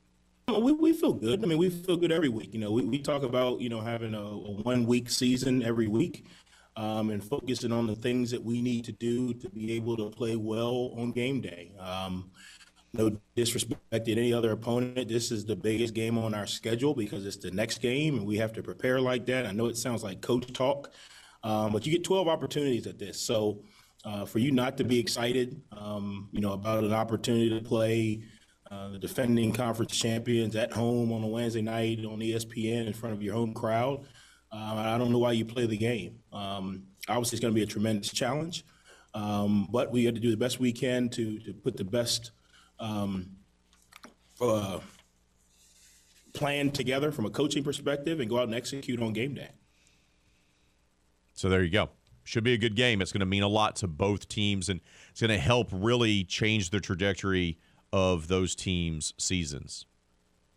We'll talk more about this game on tomorrow's edition of RP3 and Company when Jay Walker joins us, the voice of the Raging Cajuns, as well as KD Hudnall covers the Marshall Thundering Herd. So we're going to get Thundering Herd perspective and Raging Cajun perspective tomorrow. That's how we do it around here. You know how we do it back in uh, the Parks compound? It was Monday, right? Last night. We'll get to the Dancing with the Stars. We'll talk about that later, obviously, on the show. But you know what the wife did yesterday? Text me two out today. She goes, Hey, I'm going to cook dinner tonight. I'm like, awesome. Red beans and rice. Oh, so good. She had the beans soaking overnight. Delicious. I told her, I'm not making this up. I literally told her, I woofed down the entire first bowl while my daughter and wife were still eating their first. And I looked at her and said, This is the best red beans and rice you've ever made. She just looked at me and she said, Thank you. You know why? You know why she wasn't impressed by my compliment? Because she's a boss. She's cooking up goodness 24 7, 365. Just ask my daughter. She'll tell you. Hattie will tell you. Who's the best cook? Mama. Done. Done.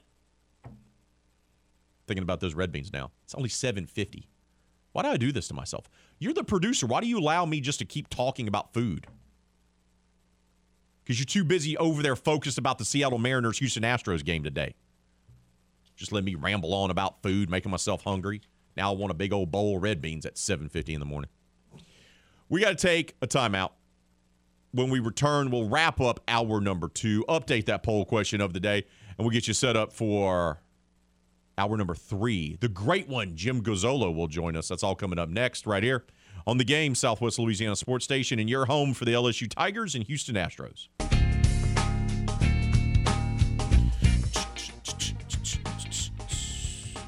Oh, poll question of the day. Major League Baseball Divisional Series will begin this afternoon. All four series will begin. Of course, you can listen to the Astros opening up postseason play against the Seattle Mariners right here on the game. 1037 Lafayette, 1041 Lake Charles. Astro launch begins at 207. First pitch is set for 237. Don't forget to tune in today for Mariners at Astros right here on the game, 1037 Lafayette and 1041 Lake Charles, Southwest Louisiana Sports Station. But we asked you, which one of the MLB divisional series do you believe is going to be the most competitive? 38% of the vote right now is going to Mariners, Astros. 27% apiece goes to Padres, Dodgers, and Phillies, Braves. And 8% of the vote goes to Guardians, Yankees. Ralph Bergeron says Stros and Mariners, not sure the series itself will be, but Foote versus five names, epic radio. Get your popcorn ready. I agree with that. Of course, someone's flying out of town to go cover a college football game and won't be here to banter with his producer, running away from competition. Is that what we're going to call it? That's how we're going to frame that, aren't we? Yeah, we're allowed because we're on the air now and he's not. Hour number two has come to a close, but not to worry. Hour number three is right around the corner. Jim Gazzolo from the Lake Charles American Press will join us to talk all things McNeese. That's next, right here on the game. Southwest Louisiana Sports Station, your home for the Tigers and Stros. Oh, yeah. Oh, yeah. Everything, everything, everything gonna be all right this morning. Live from the Delta Media Studios in Upper Lafayette, here is the producer extraordinaire, Hannah Five Names, and your big, bald, beautiful host, Raymond Parks III, better known as RP3.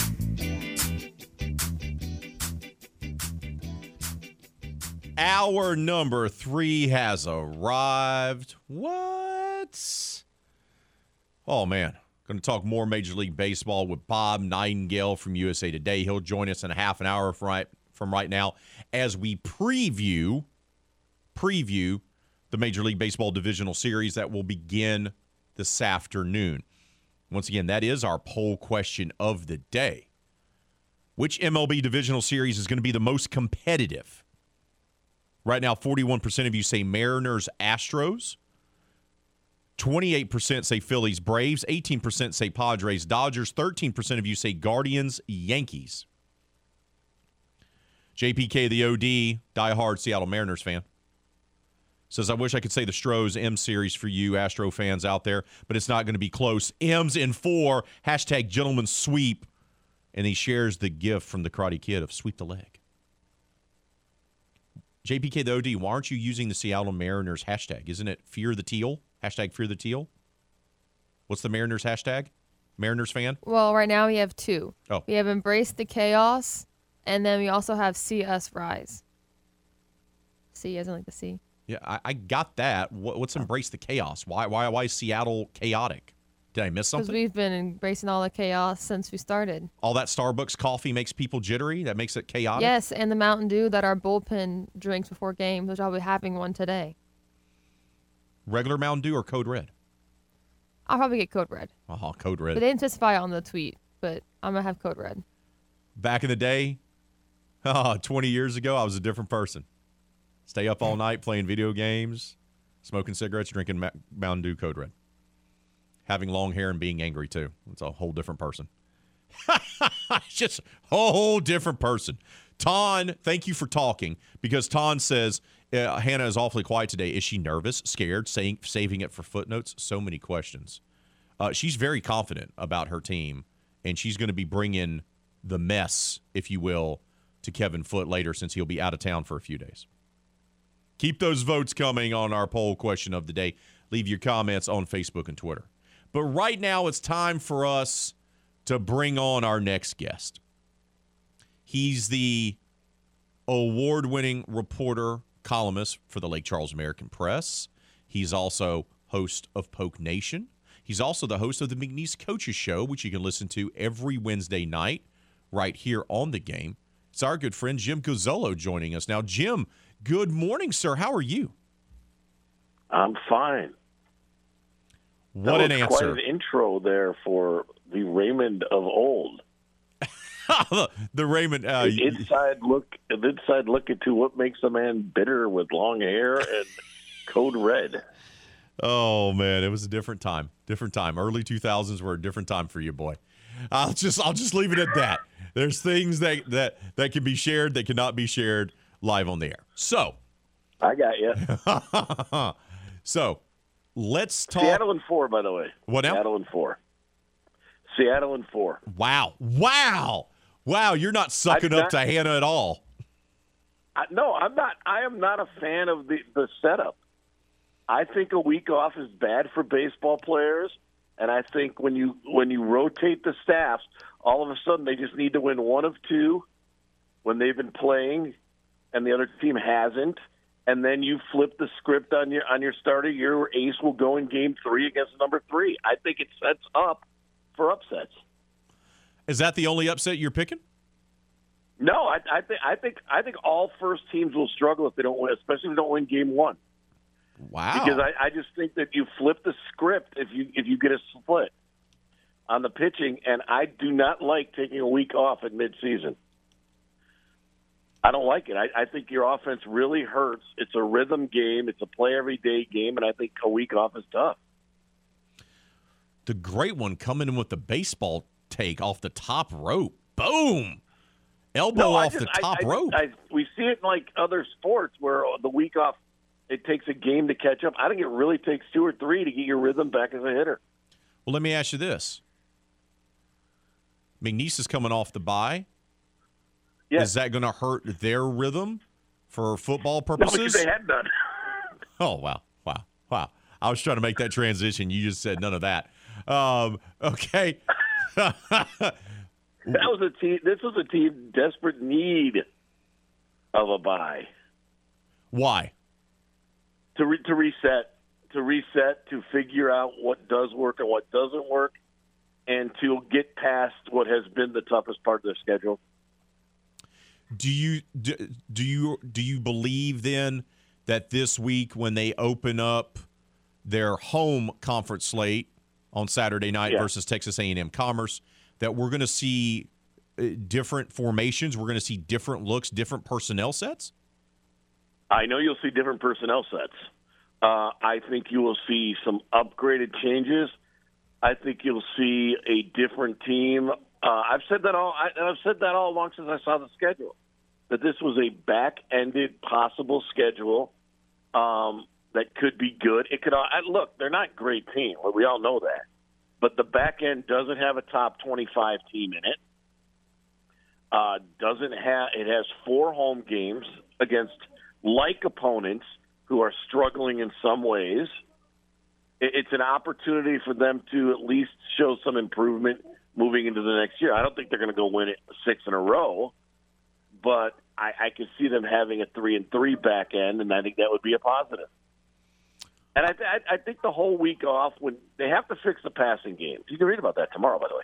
But you, they can always they have to fix the passing game and be relatively able to move the ball a little in passing.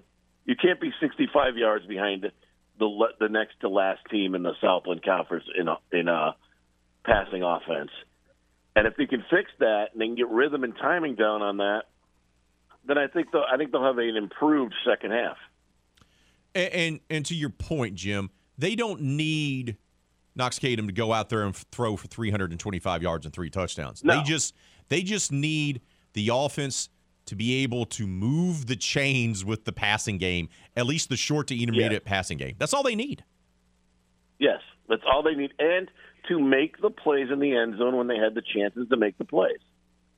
That that's what they need to do. They need somebody to step up and say, uh, "Let's we- got to make a play." They they dropped two touchdown passes last uh, against the Incarnate Word. and that flips the switch. And you look at everybody else that's playing Incarnate Word; they were the closest. Uh, they, they have some things they can build on, and that's we had to grade. We, we said all along this season was going to be graded on a curve. How good are you at the end compared to how good are you at the beginning? What do you think, and what has Coach Gary Goff told you that they're trying to work on offensively, in particular with the quarterback? Is there specific drills? Is there tape watching? Yes. What what, what is it that they've been trying to tweak during this bye week to help their quarterback take that next step? Simple, simplifying his reads, and what I mean by that is not not go through the progression and when to use his legs. which we saw against the Incarnate Word some, he ran, scrambled more. He's not a scrambler, but he scrambled more when it was there and not not sit there and wait and take the sack. Understand, get the clock in your head of what you know, how much time you actually have back there, who to hit. And I think the interesting thing is that you will see two things you're going to see that are going to be different. Um, this week, Ken Cameron, Karen Cameron was cleared to play, so he will now. You have an all-conference uh, tackle coming back into your offensive line. That should help. Um, but also, Dylan Simon, the kid from Lake Charles Prep, has suddenly moved to the slot position to try to get some more offensive weapons going. Are you talking? I want to see Jim? how that Jim, plays hold out on. how much Jim, he sees. Jim, are you talking about the young man who was originally brought in as a quarterback? They moved to defensive back. Yes. So now they've moved him over to offense and uh, as a wide receiver. He was always in on special plays. Okay. and uh, he is now listed on the depth. Now he didn't travel as a defensive back, but he is now listed on the depth chart this week as a slot receiver. I mean, he's a heck of an athlete. Try to get a little more speed in it. Try to get a little more speed in the offense. I'm surprised. I'm surprised by that, especially with uh, with what happened in the last few weeks with the defensive secondary taking such a hit with losing kids uh, being kicked off the team. I'm surprised they took a guy from that side of the football and put him over on on offense. But I guess that tells me that they prioritize getting the offense going more so than having enough bodies in the secondary. Well, they think they still have enough bodies in the second. It's getting close, uh, but they still have enough bodies in the secondary, and it's going to be an opportunity for some guys that they really like that were younger to step up. Um, that's how they're going to handle that. Uh, and also, let, let's also remember of the three kids, only one of them was a starter, although all were contributors in some way. Right. Only one was a starter. The the thing is though, with, with the move to get, they want to get and free up some more speed so that they can free up Mason Pierce. I think that's what they're trying to do. Um, and, and the only way to do that is to get somebody else that you have to have speed wise that can stretch the field. Because right now, nobody else, no, no other receiver stretches the field. We're talking with Jim Gazzolo. He covers the McNeese Cowboys for the Lake Charles American Press. He's host of Poke Nation. He's also host of the McNeese Coaches Show, which you can listen to every Wednesday night right here on the game. All right, bud. Let's talk about this matchup. I don't know anything about Texas A&M Commerce. You do because you're Mr. Southland. What can you tell us about the opponent on Saturday? I know nothing about commerce. No, only kidding with you. Uh, they're going to run the football. Um, they have a two threat quarterback, but they also play two quarterbacks. But he's not your typical dual threat guy. There's not there's not a lot of uh, read plays in there as much as you would think. Um, they're they're in their transition from Division Two. They shocked, and I think everybody says they shocked Southeastern. Although in reality, I don't think Southeastern is the greatest team in the world, and I've said that all along. And they were coming off a huge win against Incarnate Word. So I, it, you, you don't play the season in a bubble. You play week to week, and it's hard for 22 and 20, 21, 22 year old kids to get up for the same thing for a division they look at as a Division two opponent as compared to a number seven team in the country. So I think that played a lot into it. But they, they don't make a lot of mistakes. They're very fundamental. They're very well coached. And you're going to see a team that has won on the Division two level recently and won a national championship, I think, in 2017, that will come in. And I want to see how they react to success because they're now going to have to make their second long bus ride And how do they uh, react to all of a sudden being one of the two undefeated teams in the conference? You can believe that. And we're look, we're two bad calls away from Houston Christian, Northwestern State, and Texas Commerce being the three undefeateds in the Southland. Did you expect that? Uh, no, no, no one did. No one did. Uh, l- let me ask you this: Does you know, Coach Gary Goff, who comes from the Division two level, has he crossed paths with A and M Commerce before? Yes, and about more of the coaching, just the whole coaching circle. He knows what they're going to try to do. They're going to try to run the football. They're going to try to take a, a, a lot of Mississippi College is going to be seen. Take Okay. away the deep passes for McNeese, which which is really talking to Knox Kadum last night after practice. He was very much on. I've got to take what they give me. Ooh. And I, I think that's the lesson of the first half: is don't force things. Don't force the play if it's not there. Go to the option play. And he, he used the term "rip," read it and rip it.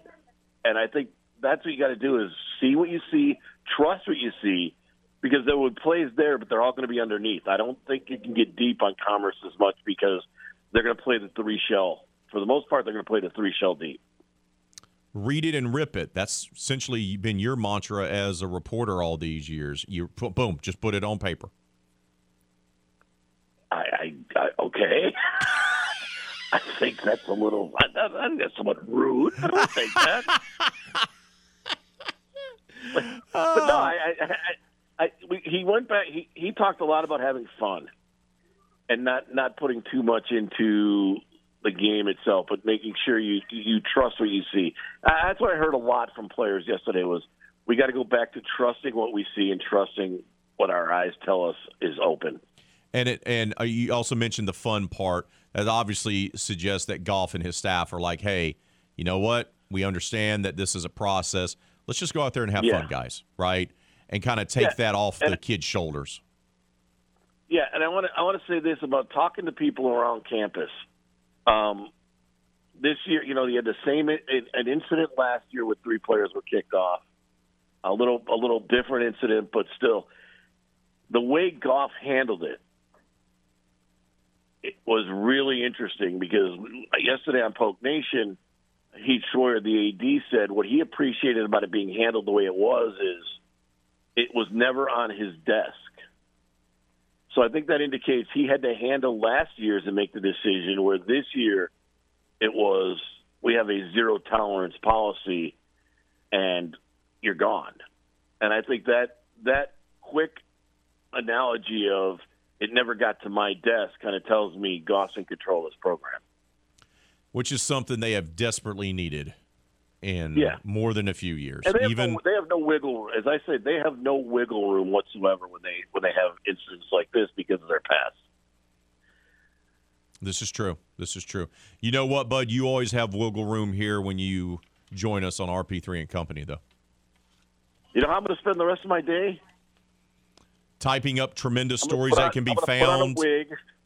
No, I'm going to put on a wig. I'm going to go smoke some cigarettes, and I'm going to drink Red Alert Mountain Dew. Code Red. First of all, you maniac.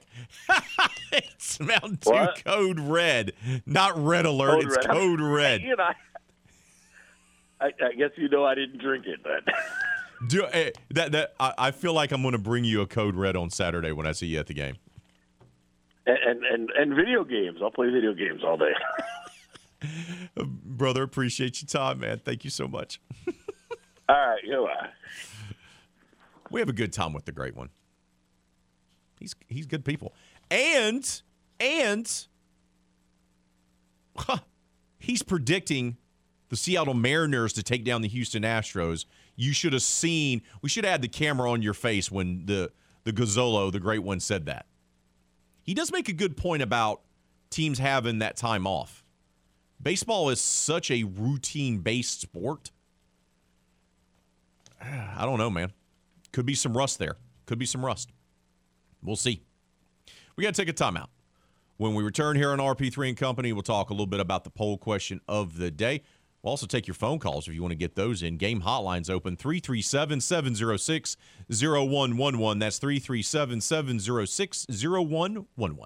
You're listening to the game, Southwest Louisiana Sports Station, and your home for the LSU Tigers and Houston Astros. There are two types of sports reporters those who are respected for their ability at building relationships with coaches and players. And here's our game plan. Then there are those whose method of reporting is getting hammered with a college football team at Pat O's. We're good streaking! We'll let you guess which one RP3 is. Back to more RP3 and Company on the game. 1037 Lafayette and 1041 Lake Charles, Southwest Louisiana's sports station.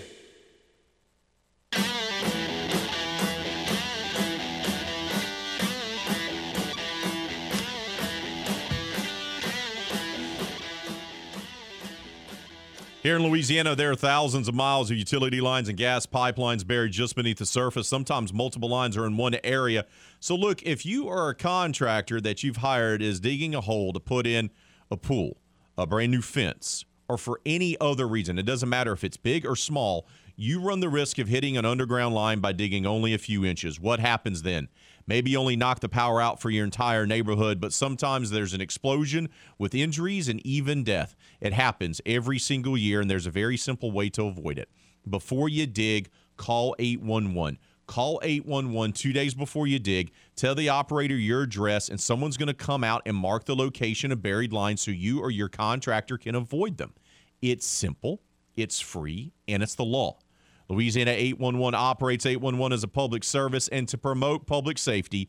Louisiana 811 and the game 1037 Lafayette and 1041 Lake Charles reminds you call 811 and know what's below before you dig. Checking on the poll question of the day. It's a good one. We ask you which Major League Baseball divisional series will be the most competitive. All of them begin this afternoon. Once again, Astros, Mariners can be heard right here on the game. Astro launch will begin at 207 sharp. First pitch 237. You can listen to that live right here on the game. But of all four divisional series, three of them, by the way, are teams facing off against division opponents. Which one's going to be the most competitive? 40% of the votes going to Mariners, Astros, 27% of the vote goes to Phillies, Braves, 20% goes to Padres, Dodgers, 13% now goes to Guardians v. Yankees. Hart says, Ray, I know basketball is not really your audience's main go to sport, but for the few of us out here, can we get some love for the Pels and what they're putting together so far in preseason? Hart, the answer is no. It's preseason NBA. That's going to be a negatory. I put no value whatsoever in preseason basketball for the association. None. When it gets to the season, which they'll tip off here in a few weeks, I will be all about talking New Orleans Pelicans basketball. We will have guests coming on talking about the Pels, and we will give you updates. But, bro, I got Major League Baseball divisional series, I got college football, I got NFL. Not squeezing in time for NBA preseason. Got nothing but love for you, but it ain't happening. It's just not happening. Not happening. Mr. Green on Twitter says, I think Braves and Phils will be the most competitive, most entertaining. Stros and Mariners, least entertaining. Dodgers, Padres. Upset alert, possibly Guardians, Yankees. Though would Yankees losing be an upset at this point? How bad have they been lately? Keep those votes coming on our poll question of the day. Let's head out to the game hotline. Welcome on, Paul. Paul, I got about a minute, but it's yours, brother. What's on your mind? Okay, for one, you having hair, that's like saying foot is not was normal at one time. I would love to see the picture of you with hair. Oh, we'll Now- share it. I'm just saying, I'm just saying, just saying. That's that. That's a slim chance. Okay, but check it. Now that guy was wise because I've been saying the Mariners was going to beat the Astros. Been saying it, and they will win. But I have a question for you.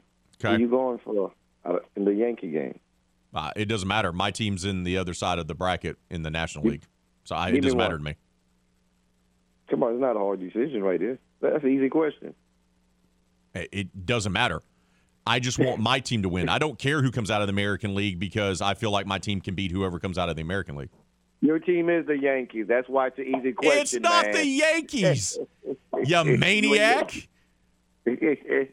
you a Yankee. You my fellow Yankee brother. Yankees gonna win. Mariners gonna win. I called this and we're gonna beat the Mariners and we're going to the World Series. So far, my predictions have been right. Get get out of here, Paul. Paul, you're you a maniac. good one, my brother. we got we gotta take we gotta take a timeout.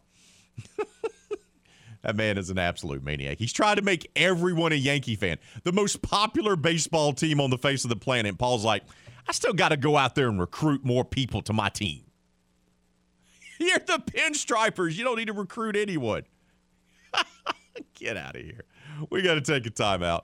When we return here on RP3 and Company, Bob Nightingale from USA Today will join us. We'll preview all four of the divisional series and also look back on wild card weekend that's coming up next right here on the game. Southwest louisiana sports station in your home for the lsu tigers and houston astros.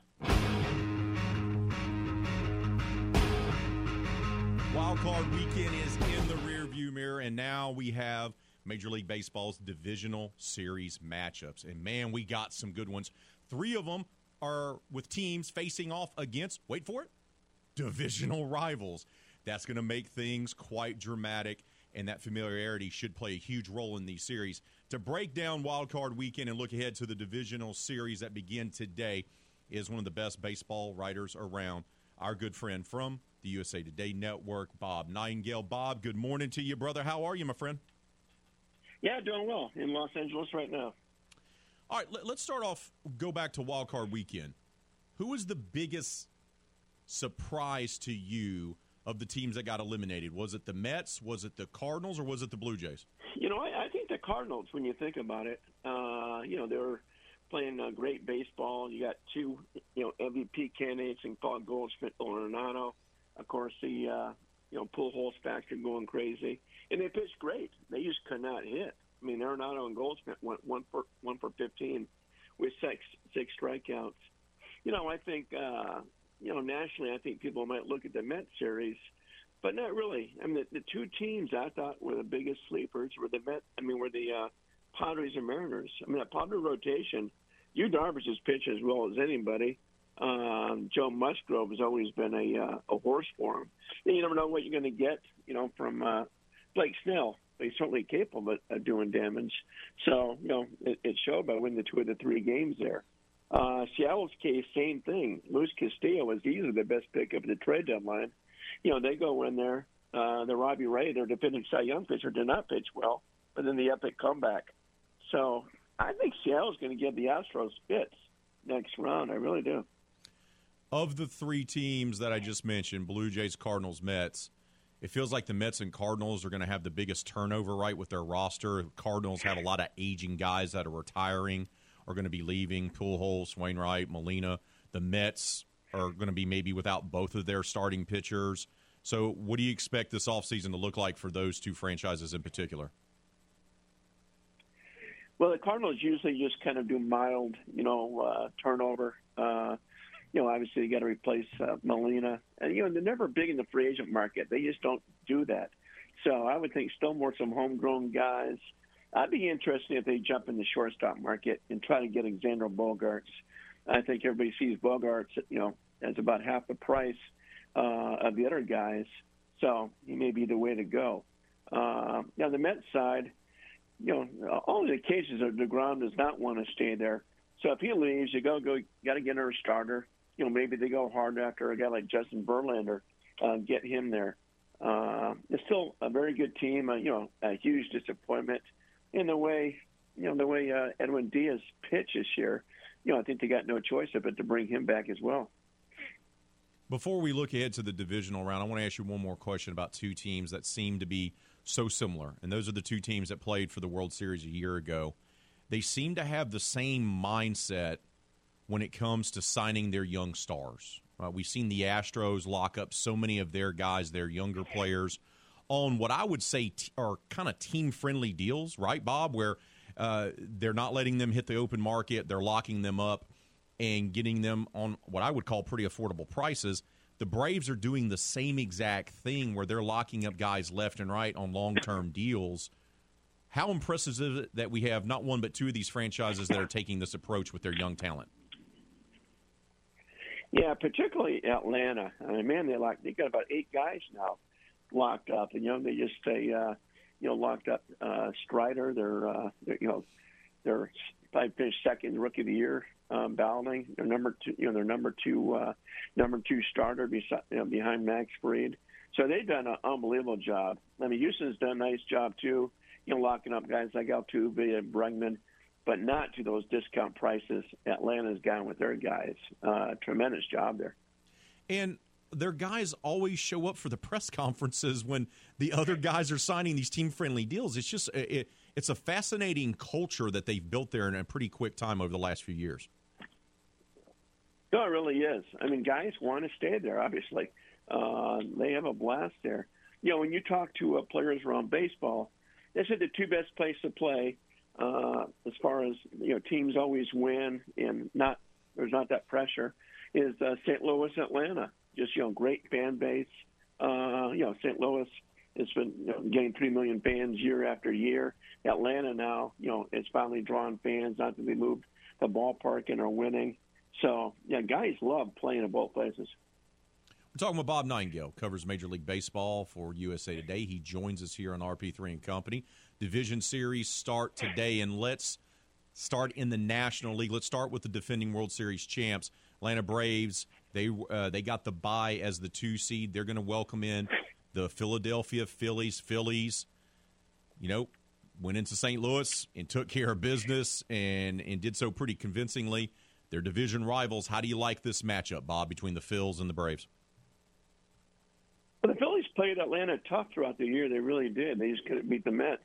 Uh, I like Atlanta a lot. I just think they're a, uh, a better team, and I really believe the the World Series goes to Atlanta too, not just the uh, not just the pennant. So I'm going to Atlanta to win four games, may, maybe three. I, I think uh, I don't think Atlanta's going to have a problem. I really don't. When do you think we're going to see Strider uh, pitch? Do you think we're going to see him here, or do you think you're going to they're save him for the uh, NLCS because he hasn't pitched since what September 18th? Yeah, they were supposed to run some tests on him today. You know, make sure he uh, you know runs and looks good off the mound. So we'll see. I, I think they prefer to have him at home rather than the road. But you know, if you go on the road, you give him uh, two extra days there. So I could, you know, I could see you know either one going game two or or, or going game three. I mean, such a uh, a great competitor. You know, I, I really don't think it matters home or road. Obviously, Philly's a much smaller ballpark, but uh, you know, this guy is unbelievable. Just a, a fabulous competitor, and uh, you know, he should be a Cy Young winner one day. If the Phillies could pull off the upset, what does the X factor need to be in your humble opinion, Bob? Well, they're gonna have to hit. I mean, those guys, they got some star guys. Obviously, they're they're with you know uh, Harper and Schwarber, Castellanos. But it's almost like with those guys, it's almost feast or famine. You know, they got to, uh, you know, sometimes they, they you know they strike out so much and everything else. It's like score some runs. Uh, you know, they do they do have Wheeler and Nola, and I think for them to have a chance too, both those guys have to be dominant. Uh, you know, not just good, but dominate their starts. Let's stay in the National League. The Dodgers won the most games than anyone in Major League Baseball. They set a new franchise record for that. And they're going to be taking on the Padres. And look, they played extremely well against the Padres and, and ran away with that division title. But that familiarity does make things interesting between the NL West rivals. Padres have a lot of star power, so do the Dodgers. How do you like this series, Bob? Uh, you can't help but go with the Dodgers. I mean, they're in their heads. Uh, you know, you go back the last 28 games, uh, they've gone. The Padres have gone five and 23. It's just uh, such a domination. It's unbelievable. And uh, you know, now you're not going to not going to have uh, you're going to have Darvish for just one game, Joe Musgrove for just one game. Uh, I like the Dodgers in this series. I don't like Dodgers against Atlanta. I think Dodgers advance one more round. So you like you like Dodgers to beat Padres in one NLCS. You like the Braves to beat the Phillies in the other, and we'll have a Dodgers Braves NLCS. Let's go over to the American League, Bob, and let's talk about a team that I think is just kind of under the radar. And I'm talking about the Cleveland Guardians. Uh, they have a veteran skipper. They have a guy who knows how to win titles. I like their lineup. I like their pitching staff. It, it, they just win, and they've played tremendous ball in the second half. Do you give them a shot to beat the New York Yankees and take down the Pinstripers in the division series? Uh, just an outside shot. I mean, you know, they're playing the house money. You know, zero pressure. Uh, you know, so they can, you know, they can certainly do it. Uh, you know, what? 17 guys made a major league debut. The youngest team to ever uh, make the postseason. So they're going to be good for quite a while. Uh, but I think I think the buck stops here. You know, their only chance, only chance is to win Game One and beat Gerrit Cole, and then put some, uh, you know, thoughts in the Yankees' head, like, oh, oh here we go again. But I, uh, I, I like the Yankees in the series. What about the Yankees gives you pause for them to advance to the World Series and win the whole thing? You know, uh, much like the Dodgers. I mean, outside, uh, you know, you got Gerrit Cole, you know, Nestor Cortes, kind of a drop off. I mean, who's going to close for these guys? That's a mess in the uh, back end of bullpen just like the Dodgers. So I just worry about you know that depth in the starting rotation. You know, I think they're a good team. I don't think they're a great team. I think the Houston Astros are a much better team. Let's talk about those Stros. They take on the Mariners. They beat their uh, beat their AL West rivals, twelve games to seven. But man, for a good part of the season, the Mariners were going toe to toe with the Astros. Seattle in the playoffs for the first time since 2001. They win a playoff series. Uh, they could give the Stros some uh some trouble, right? I think they're going to give them absolute fits. I think if there's going to be a, up, a major upset in the next round, is this one. Uh, Seattle's good. Castillo, I mean, what a pitcher he's been. And uh, Logan Gilbert will go game one. You know, he's a, he's a stud. Uh, you know, and uh, they're, they're so you know Robbie Ray defending you know Cy Young winner. Uh, got some nice young players now. They have a lot of confidence. So I think this series is going five games. I, I really do. I saw where you know all the all these matchups. I think the biggest uh, underdog is Seattle. I don't I don't agree with that. It would not surprise me if they beat Houston. I, I think that much of Seattle and they're on a roll. You also wonder too, you know, how does the team react when they had this much time off? you know, like Houston's had and like, you know, the Yankees have had. So are you picking Seattle to win it, or do you think Houston finds a way? I think Houston finds a way. So I'm going Houston in five, uh, but I will not be surprised if Seattle pulls off the upset. I, th- I think it'd be a, a great series, and I think I think that Mariners are going to scare the daylights out of the Astros which, in theory, if that happens and Houston survives, I don't think that's necessarily a good thing for the Yankees because then Houston's going to be locked no. in after being scared. yeah. Yeah. I mean, remember, remember now, they played seven times this year. Uh, Astros won five of them, and only t- the two games they lost were walk-offs. So never once did the Yankees ever go to the plate in those seven games with the lead. They were either uh, you know tied or behind that's how much of a domination the Astros uh, had over them this year. Bob, appreciate your time as always and your insight, brother. Keep up the tremendous work. Enjoy being on the West Coast for the start of the divisional series, and we'll talk to you soon, my friend. Sounds great. Take care, buddy. It's Bob Nightingale, covers Major League Baseball for USA Today, joining us here on RP3 and Company. Always appreciate Bob's time. Now, look, he's picking chalk Dodgers, Braves to advance to the NLCS, Astros, Yankees to advance to the ALCS, but he says the Astros are going to get a scare put in them by the Mariners. I don't necessarily disagree with that. I really don't. Hey, just a reminder the game clubhouse at 1037thegame.com and 1041thegame.com can help you with your date night blues, fellas. I look, I know you're saving money. You're spending a ton of money on Halloween candy right now. You don't have enough money to take your lady out for a good time let us help you. Because once you become a member of our rewards club, you're going to have the opportunity to score excellent prizes like a $150 gift certificate to Mr. Lester Steakhouse at Cypress Bayou, or you can get yourself a $50 gift certificate to Half Shell Oyster House, or a $25 gift certificate to Mabel's Kitchen. What? That's right. Impress your lady, take her out, show her a good time. But you can only score these great prizes by becoming a member of our game clubhouse at 1037thegame.com or 1041thegame.com. It's free, it's simple. So go sign up today. We got to take a timeout. When we return, we'll wrap up today's show, finalize that poll question of the day, and get you set up for Kevin Foote and Footnotes. That's all next, right here on the game. Southwest Louisiana Sports Station, and your home for the LSU Tigers in Houston Astros.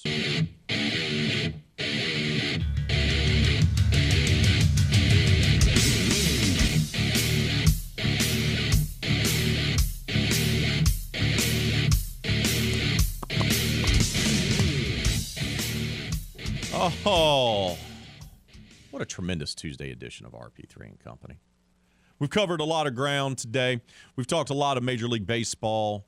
Obviously, the divisional series is today. They all start today, all four series. We got the Astros perspective from our buddy Brett Chansey from Locked On Astros podcast, who joined us earlier today. We talked McNeese Cowboys football. They're coming off the bye. They're retooling some things. They're tweaking some things, in particular to their offense. That's what we found out from Jim Gazzolo from the Lake Charles American Press. And then we just got a Major League Baseball divisional series preview from our friend Bob Nightingale of USA Today. So I want to thank all three of those gentlemen for hopping on with us today, serving as our guest on this tremendous Tuesday edition of the show. And we also talked New Orleans Saints football, LSU football, and Raging Cajuns football today as well.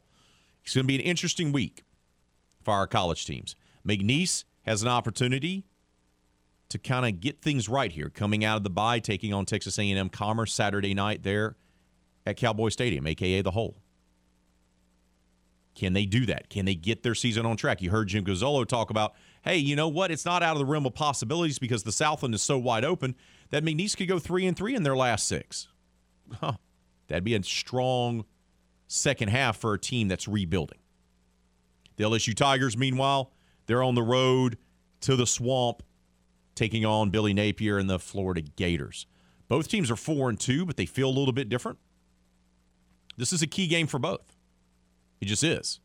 It is a key game for both of these coaches because this is their first season at the helm of these perennial SEC powers. A win on Saturday goes a long way, especially in this rivalry series. And of course, the Louisiana Raging Cajuns go to Huntington, West Virginia tomorrow. They're traveling today. They'll be over there tomorrow to take on a Marshall team that they faced in the bowl game, but a Marshall team that also beat Notre Dame earlier in the season, but has also stumbled since then. The Sun Belt Conference is wacky right now. Just is. Got App State getting crushed by Texas State. Georgia Southern looked really good, beating Nebraska, and then they haven't won a game since. Cajuns have struggled. It's wide open, the Sun Belt Conference. A win tomorrow for Coach Dez and company changed the whole trajectory of their season. Final results of the poll question of the day. We asked you which Major League Baseball divisional series is going to be the most competitive. Once again, three of them feature teams from their same division. Lots of familiarity here. Should be great series. Winning the vote with 39% of the vote is Mariners Astros. 26% go to Phillies Braves, 20% Padres Dodgers, and 15% for the Guardians versus the Yankees. I think all four series are going to be good series. I don't think you're going to see any lopsided defeats here. I, I just don't. I think they're going to be all four competitive, which October baseball that's competitive, I'll take that all day long. That's going to do it for this Tuesday edition of RP3 and Company. For the producer extraordinaire who's rocking her teal and black flannel today, Miss Hannah Five Names, I'm Raymond Parks III, better known as RP3. We'll do it all again tomorrow, 6 to 9. But up next is Kevin Foote and Footnotes. But until then, be safe out there, be kind to one another. You're listening to the game, Southwest Louisiana Sports Station, and your home for the LSU Tigers in Houston Astros.